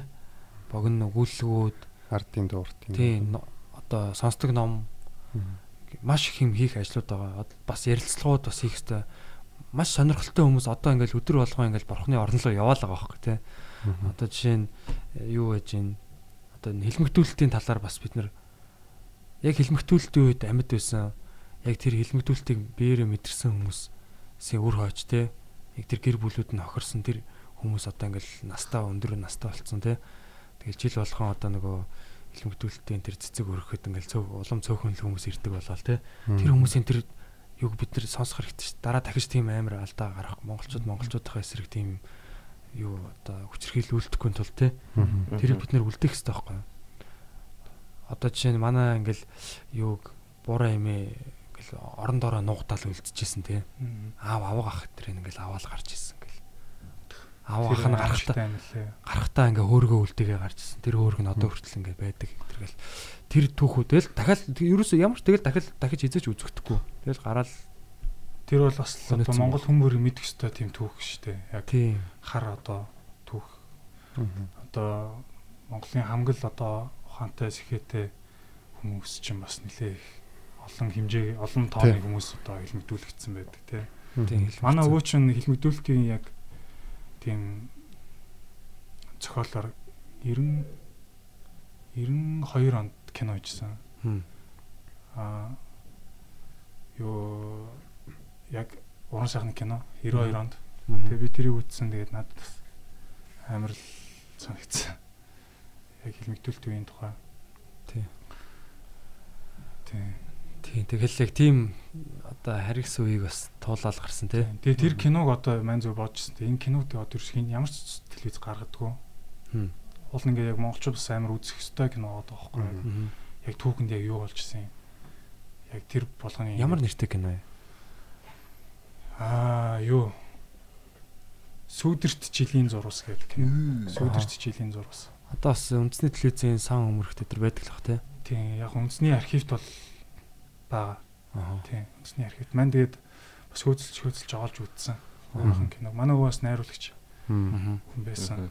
Аа телекино үйлдвэрт бас насаараа найруулагч найруулагчаа байж Оо за за. байгаа. Буруу үеэрээ те. Тэгээ 90 90 нөгөө 90 оны дараа нөгөө улсын нөгөө телевиз чинь ингээд бүтэц мүтс юмнууд нь өөрчлөгдөө тэгээ телекино үйлдвэр хаагдаад Аа. тэгээ манай өвөө ерөөхдөө ингээд чөлөөт уран бүтээлч болоод тэгээд яг хөө өөрөө яг нөгөө уран сайхны а, кино найруулагчийн тийм мэрэгчлээ хүн л дээ.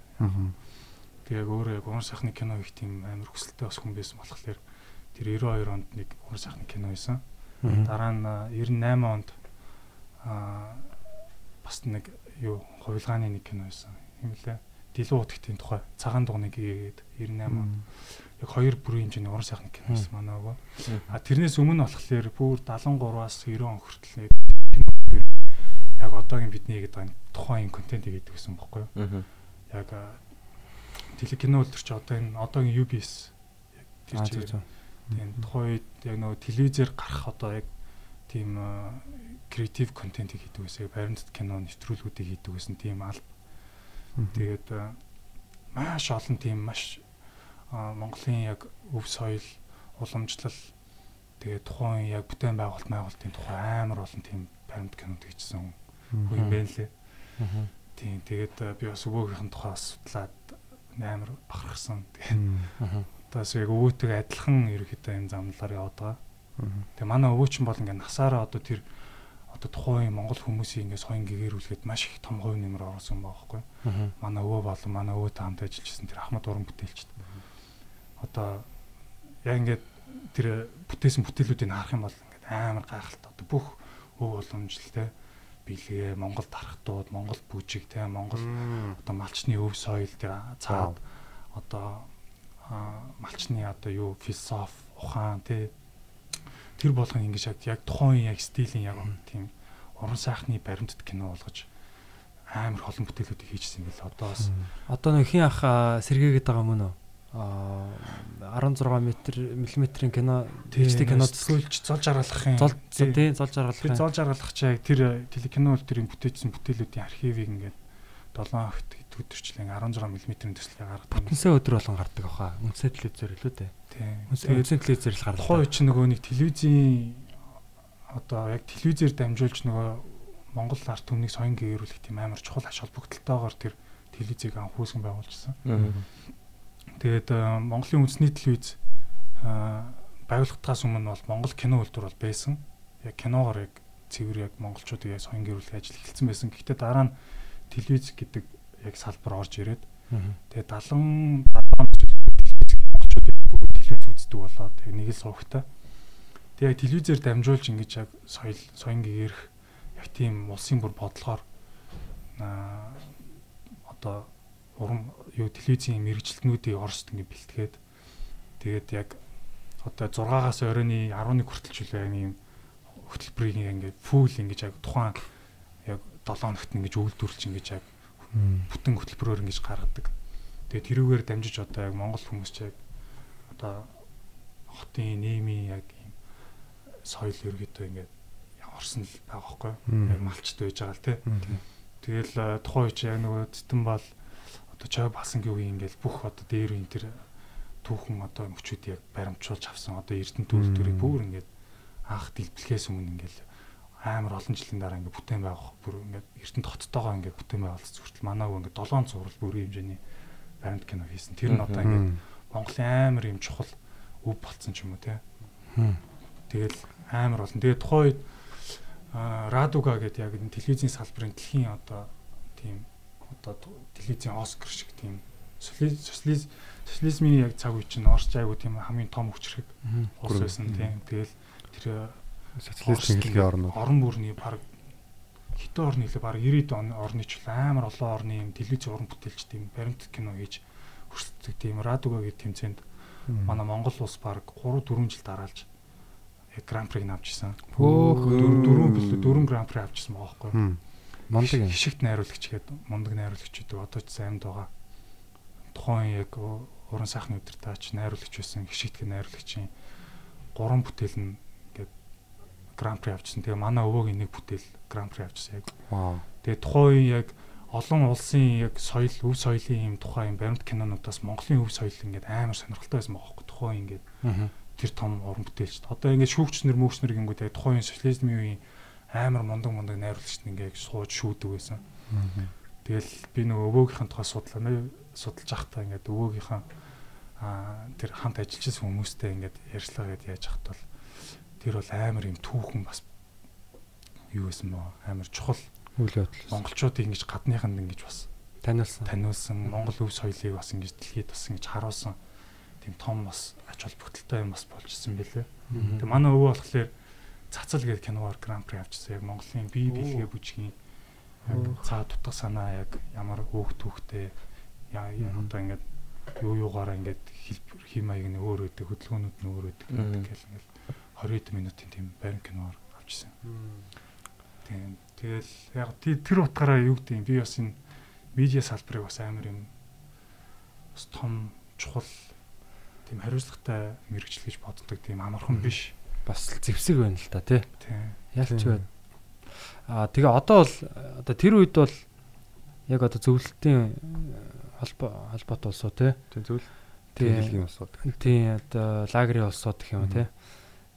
Тэр улсууд ингэж дотор байдсан бол одоо бид нар бол баг бүх улс руу аа одоо юм хөргөж болохоор яг гоо яг тэр тухайн сувгуудыг нь ашиглаа тий. Тэр сувгууд руу нэвтэрч чадах юм бол боломжтой байх бүх улсууд руу. За яг заавалч бүх улсууд руу биш юм аа гэхэд бид нар ядаж Азууд дундаас бид нар бас ялгармаар шүү дээ. Яг одоо юу гэдгийг соёлоороо бас ялгаатай учраас тэгээ бид нар ч бас цөөхүлээ тий. Тэр энэ соёлоо бас аа, ялгаруулмаар байна. Аа тэгээд өөрсдийн гэсэн тэр дүр төрхийг бас гаргамаар байна. Тийм. Аа барууных нь таниулмаар байна, зөв таниулмаар байна тий. Өөртөө бас зөв одоо яах л хэрэгтэй, зөв байх л хэрэгтэй байх л таа гэлээдэг шээ. Тэгээд аа яг энэ үед бол бас одоо өмнө бол телевизийн хоёр ганц хоёр л сувг байдаг гэсэн бол биднэрт одоо хэдэн мянган сувг байж чинь тий. Өссөн бүхнээ үзэж болж байна. YouTube дээр олон сая сувгууд байна. Аа яг энэ цаг ийм одоо ийм өрсөлдөөнтэй үед бол ялчгүй Монголын контент бас яг дагаад өрсөлдөх хэрэгтэй болчих. Нэг талаараа сайн л та тий. Бид нарыг юм өрсөлдөхүүц болох хад одоо хүрэж байгаа. Аа тэгээд бас Тийм ер нь бол дор бүр нэгчих хэвээр улам гоё бүтээлч байх хэрэгтэй. Тэгээ баримтат киног яг нэг юм 20 минут хийж байгаа юм бас аяга гоё санагдчихээн л та. Богино хэмжээний баримт кино та яг уран сайхны кино бол хүн ингээд үзээд одоо тэрэндээ ороод ингээд явж идэл дуустдаг. А баримт киног ч хүн яг тэгж төвлөрч нэг цаг 30 минутын турш үзэх үгүй юу гэхээр бас те. Сүүлийн хэсэг нь бол хөвчнөө орхигддаг шүү дээ. Тэгээ одоо сүүлийн үед одоо энэ дэлхийн одоо те энэ цувралууд цуврал баримт кинонууд ч юм уу те ингээд аягүй лаглаг баримт кинод хэрэг 20 минутын дотор маш тийм нэгт те. Хэлдэ хоосон тийм нэг юм яриамаараа маш багтай те тийм айгу контент айгу их болсон байна. Тэгэхээр яг танаа өөгийн одоо тэр үед хийж исэн юм чинь бол те тэр үе одоо одоогийн эргэж ирж байгаа тэр юмыг олцсон байсан байгаа байхгүй 20 минутын дотор баримт кино гэдэг чинь. Тэр чинь бас яг одоогийн Улаанбаатартай ч юм уу Монголтой ч юм уу холбоотой баримт кино цоврлоод хийвэл бас гоё болох л гэж бодож байна. Цусны цусаар чинь суцаар чинь цус биш баримт кино гэж юм шүү. 20 минутын баримт кино. Тий. Тэгэхээр бол Тийм яг тийм наад юу бас хэлмээр л бодтол та одоо яг одоо одоо яг нийгмийн яг бидний нэг юм амьдралын өдөр тутмын нэг юм цаг хугацааны хэмжээс гэх юм уу яг тэр бас амар өөр болсон. Тэгээ өвөгийн үед бол юу гэдэг ингээд үзэх ганцхан суухтай ч гэдэг юм уу те ингээд сонголт байхгүй тэргээл үздэг ч юм уу те.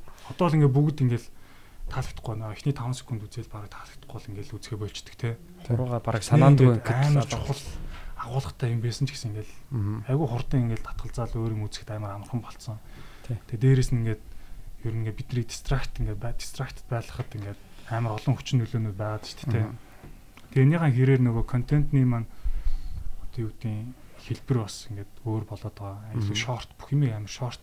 Богдох хугацаанд их мэдээллийг ингэж багтаах нь өөрөө одоогийн хамгийн зөв яваад шууд алгадаал цохиол өшөглөөл ороод ирэх хэвээр. Анх мэн ч нөгөө баримт киноны хичээл дээр нэг баримт кино хийдэг байхгүй семестрийн турш. Тэгээ бистаа нөө Баштар. Тэгээд нөгөө юуны цаанаас нь заасан нөгөө хэмжээ нь бол яг 10 минут лөө 15 минутаас хэтэрч болохгүй гэдэг. Тэгээд би ч анх удаа баримт кино хийждэг. Тэгээд амар юм баялаг юм түүх болцоод идэг миний хийж байгаа юу баримт кино. Тэгээ ингээ монтажлж бүр 30 минут болцоод идэг. Хоёр дахийг.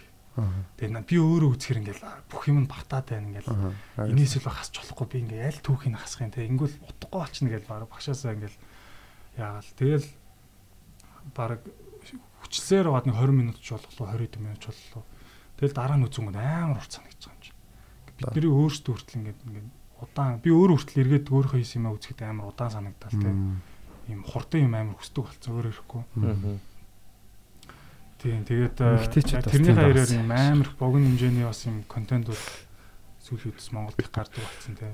Ер нь юм удаан хугацаанд ингэж анхаарлаа төвлөрүүлж үзэхэд хэцүү болсон шүү дээ урт юм бол. Тийм. Тэгэхээр тэрэнд л тааруулаад байгаа л да.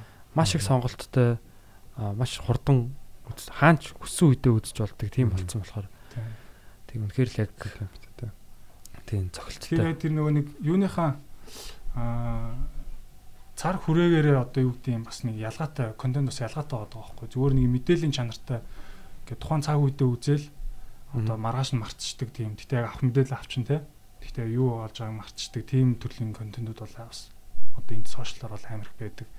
А нөгөө төрөл нь болохоор илүү одоо цаг хугацаа одоо юу гэдэг а олон жилийн дараа юу гэдэг ингээ үзэх дараа дараа ингээ үзэхэд нэг мартдаггүй юм үн цэнтэй гэх юм уу бас тийм төрөл бас байгаа л да одоо баримт кинонууд уран сайхны кинонууд бол илүү тийм урт хугацааны юм харах хэрэгтэй тий. Тий тэр хоёрыг хольж болохгүй юм шиг байна. Одоо бол бас яг юм тий яг яг одоо ингээд контентыг төргөө олшиг бас ингээ гаргадаг те. Газ идэл хайдаг, идэл хайдаг зөвөр үзэл ингээл мартагддаг те. Аа зүгээр ингээ юмыг ингээ дуртаар нь баримтжуулж үлдэх бас бас чухал ялгаатай тийм. Тийм. Тэгэхээр гоё ярилцлага боллоо. Тэгээ цаашдаа одоо бас дараа жилээс бас сонирхолтой, бас гоё үзүүштэй, гоё нэвтрүүлгүүд бас гарах болно те. Тэгээд төвшөөдөө бас баярлаа. Аа манай одоо юу гэдгийг UP comedy-г бүр одоо ер нь бол эхнээс нь дэмж дэмжиж ирсэн. Аа тэгээд одоо сүүлдээ хамтарч ажиллаад одоо ингээ бүр бизнесийн хамтрагч нар болоод тэгээ ингээ гоё уран бүтээлүүдийг хамтдаа гаргаж байгаад бол их баяртай байдаг. Бас энэ нэвтрүүлгээрээ бас яг хэлжээ. Аа тэгэж. Олон баярлалтай шүү. Олон хүний өмнө хэлэх хэрэгтэй байдаг. Аа тэгэж. Тэгээд юу аа цаашдаа ч гэсэн гоё гоё те юмнуудыг хийх болно. Ажиллахад их амар байдаг те. Яг нөгөө бас яг юуг ойлгодог Америкийн соёлогч мэддэг те. Аа тэгээд юу гэдэг аа бидний бас юу их гээд байгааг бас ойлгодог учраас ажиллахад амар байдаг. Тэгээд бас юм гоё юм уран бүтээлийн өндөр бас юм юутай цензуртэй хүн шиг санагддаг гоё мэдрэмжтэй. Тийм тийм. Тий. Одоо уран бүтээлийнхаа цаана мессеж өгч явах ёстой гэл те. Дими одоо харт амин хүүхэнд болохгүй айл гэл те. Тэр сайн маш аюу таалагдлаа л да. Тий. Тэгээ тэр одоо юу гэдэг ямар нэгэн соёлын юг бол аа бид нар өөрсдөө тэр соёлоо удирдах тэрийг хянаж ингэж авч явж явахгүй бол эзэн болж те. цаана хин нэг ороод ирдэг л байгаа байхгүй юу? одоо Нэвчиж орж ирдэ те. тий одоо жишээ нь бол бас зарим одоо нөгөө юунд хувилдааны онолд итгэдэг хүмүүс бол одоо энэ Америкийн хипхоп соёлыг бол ер нь аа энэ шоронгийн салбарынхан бол бас ингээд лоббитцсан байдаг гэж байгаа. Ер нь бол хүмүүсийг гимт хэрэг хийх тийм сэтэл өгөөд.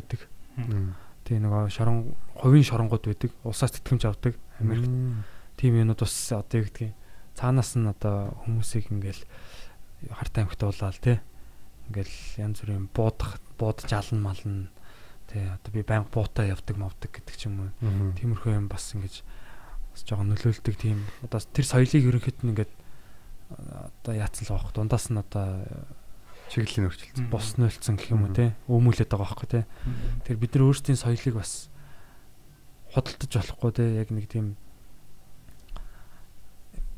удирдах зах хэвстэй юм шиг. Тэрэндээ бол их айхтар хандахгүй бол одоо ингээд комеди төр чинь комедиг одоо нэг гоё улс төрийн зорилгоор ашиглая ч гэдэг юм уу. Тийм юмнууд бол ирж исэн. Тэгээ тэрийг бол их тэх юм бол хамын гол нь бидний соёлоо үгүй хийчих واخгүй. Соёл биш одоо юу ч болох юм те. Сэргэсэл сурчлагын хэрэгсэл болчихсон. Тий. Тэгээ яг тийм байдлаар харж байгаа хүмүүс бол яг хамын гол нь соёлоо үгүй хийдэг. Аа хипхопыг ч гэсэн те. Тэр цаад мөн чанар нь юу юм те. Өөрийгөө илэрхийлэх илэрхийлснээр яах гээд байгаа юм те. Сайхан амьдрах гал байгаа шүү дээ. Ер нь бол юмыг байгаа юмыг болохгүй байгаа юмыг сайжруулах гал. Тийм цаад тэр философи нь бол бидний зөв амь амьдралаас илүү тийм нэг хүний амь амьдрал те хэдэн хүний амь амьдралаас илүү тийм бүр ирээдүй олон нийтийн сайн сайхны төлөө юм байгаа даа байхгүй те тэрийг нэг хэдхэн хүний эрх ашигын төлөө ингээд хөдөлтаад мөнгөөр хөдөлтаа ер нь сүнсээ зарж ин л гэсэн үг л те. Тий тэгж болохгүй байгаа. Тэгэхээр яг одоо контент бүтээгчд маань бас цаана тий энэ бол яг хоёр эртээ утга байгаа даахгүй. Буруу зүйлд хөтлж болдог тий. Бас одоо үзэл суртлын том зэвсэг учраас бид нар яг юу яг үзэл санаагаа бас нэгтгэх хэрэгтэй юм шиг байна. Тий. Баян Монгол улс тий Asia's finest тэргээл тэг үгдийн toast to zos тэргээл тий. Тэр нь бол одоо ингээд тал талаас нь бид нар бол ер нь Монгол залуучууд бол ер нь ингээд өөртөө хүчрхэг болъё тий бие дай гэдгийг эрхчлөөтэй бай үгээ тэ сайхан амьдрий гэсэн тийм юмнуудыг бол хэлэлэх шиг байна. Тэрийг аль нэг юу болгож болохгүй л тэ аль нэг намын өрөө ч юм уу тийм бас тэр одоо юунаас бол илүү байх хэвээр илүү дээгүүр тийм илүү дээгүүр одоо илүү нобл те зориг байж байгаа юм чи. Аа. Илүү эрхэм те. Тэгээ айл болох бид нэр ингээд өөртөө хоёр нь сайн яриалах хэрэгтэй. Надад энэ комеди урлагчсан амар таалагддаг л та. Тэгэхээр монголчуудын яг яг нэг нэг амьдрал дундах юмнаас ингээд дандаа сэтгүүдээ ингээд гаргаж ирээл ингээд тэгэл зарим нэгэнс нь тэр жокоос ойлгох юм ойлгодог ч гэдэг юм уу те. Тийм шүү дээ. Ингээд бид нар өөрөө өөрсдийнхөө ингээд эмзэглэж байгаа бид нар өөрөө өөрсдийнхөө дунд байгаа ингээд эмзэглэмээр сэтгүүдээ ингээд аль болох яриад байх тусам энэ маань ингээд өөрөө засрах ч гэдэг юм уу. Бас тийм юм давхар явж идэг учраас Мм, олж надад олоо, тий. таалагддаг. Тийм. Надаас гэж боддог. Таад бас их тийм хорц үхтэй Хаа. Тийм мундаг тийм бас юм хийдэг чинь урлаг хийж явж байгаа чинь бас их баярлалтай. Мэ хичээнэ. Окей, баярлалаа. Одоо энэ подкаст ч гэсэн бас тийм л дээ тий. Тий. Маш их хурж байгаа. Подкаст. Подкаст ер нь хүмүүст их хурж байгаа юм байлээ ер нь. Зарим хүмүүст монгол хэл сурахтан тусалж байгаа гэж байгаа. Монгол төсөв те. Тий. Монгол хүмүүст. Аа тэгээд энэ бүр ингээд Монголд ирэлгүй удацсан хүмүүс бол ингээд манай подкастыг сонсоод бүх Монгол бүр ингээд амар өсрөнгө хөгжиж байгаа мэн гэж харж ийн гэж байгаа байхгүй. Одоо залуучууд бол маш хурдан ингээд сэтгхүүн өөрчлөгдөө те. Гоё юу ингэж харж байгаа гэж хэлээ. Тэг ер нь тэгэл одоо бас нэг одоо хэдүүлээ бас нэг юм бас хальт дурдаад дурдчулаас зүгээр их тийм гадаа утааг болцсон биш те. Одоо ингээд бас л нэг энэ хөгжлийн бас л нэг одоо шат штэ юм чи. Тий. Одоо бүр юм төлмөргүй байна. Одоо цааш дараагийн шат бол одоо юм Дараагийн шат зүгээр ингээд биеэсээ юм чирэгтэй зүгээр уурс авсдаг.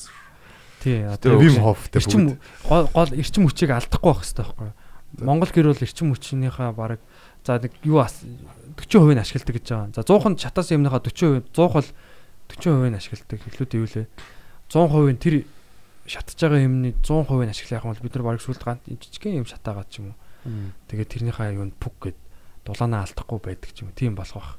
Гэрийн дулаанаа одоо Тийм баг юу би одоо энэ passive house гэдэг байгаа байхгүй юу? Passive house. Тэд нар бол ерөөсөө дотор параг дулаа эрчим хүчний зарцуултыг 90% бууруулдаг гэж байгаа. Биеийн дулаан телевизээрээс зурагтнаас гарч байгаа дулаанаар хүртэл байшинг дулаацуулдаг. Яг шаар шиг гэхдээ. Гэтэ амар гоё юм те. Утаа ер нь багасцсан. Хөвчтөр амар Өнгөрсөн жил ямар байлаа. Тийм. Би тэр өдрийг л хүлээж илээ. За утаа яах нэг. Тэг үнэхээр үнэн байлаа. Үнэн байлаа. Эргэлзээл гэсэн. Тэгээд Амар олон жил бүр ингээд хавар. Тийм. Ерөөс Улаанбаатарт яг нэг утаагүй үйлчүүд үзчихсэн гэсэн найдлага байсан юм нүгэл. Тийм. Тэгээ одоо яг үнэхээр батлагдаж байна. Тий. Гэхдээ бүр 100% алга бол- болоогүй шүү манайхаа. Тийм шүү дээ. Тийм, Тэгтээ яалтчгүй бүр ингээд зүр цонхоор офисыгаа цонхоор харангууд ингээд богдуул ингээд мод зодно ингээд ширхэг мэрхэг нь харагдаад байгаа. Ваа ингэдэг байсан юм биш гэж бодож байгаа. Тийм. Бид нар чинь бас ч утаагүйг бас утаагүй хот байх амьдарч ирсэн. Төгжрөлгүй Хүүхэд байхгүй. санаа дараад байгаа байхгүй. Чинь бүр насаараа утаатай ингээ үйлчлсэн байгаа байхгүй тий. Тий шүү дээ. Тэр Төмөрбаатарын нэг юм бас project яваад байгаа шүү дээ. Утааны эсрэг. Тэгээ одоо бас тийм generation-ээрээ бүр ингээ утаанд амьдарч байгаа хүүхдүүд байна шүү дээ тий. Тий. гэдэг юм бас мессеж өгдөг. Утаанаас өөр юу ч мэдэхгүй утаатай л байна. гэж гайхаж байгаа Тийм. бах. Тийм. Амьдрал өөрчлөж байгаа. бас нэг жоохон тсан Тий. дэвшил үзүүлж байгаад тий. Тийм тийм. Тийм. Бидний хүүхд бас Хараслах. ямар ч төгжрөө байгаагүй шүү дээ. Тий. Машин айвс. Бас сонирхол. Гадаа- Төгжрэг болчихвол бас тий. Итгэмээргүй л цастай хэрнээ утаагүй байхаар яг нэг юм жоохон хүүхэд байсан үеийн тийм ингээл цонхоор харах хүүхдүүд ингээл цасан цасан хүмүүс хийгээл байж байгаа тэр үе саанд орж мөрөл. Яг энэ амьсгалыг амьсгалахаар яг сүүлийн хэдэн жил би нөгөө өвлөөр ингээ хөдөө мөдөө яваад байгаа байхгүй. Тэгвэл яг тэр ингээ нэг юм хөдөө байгаа юм шиг юм хүүтэн хэрнээ цэвэр агаар орж ирж ирэхээр гайхаж байгаад л Тий. аюу гоё бас өөрчлөгсөнд баяртай байна.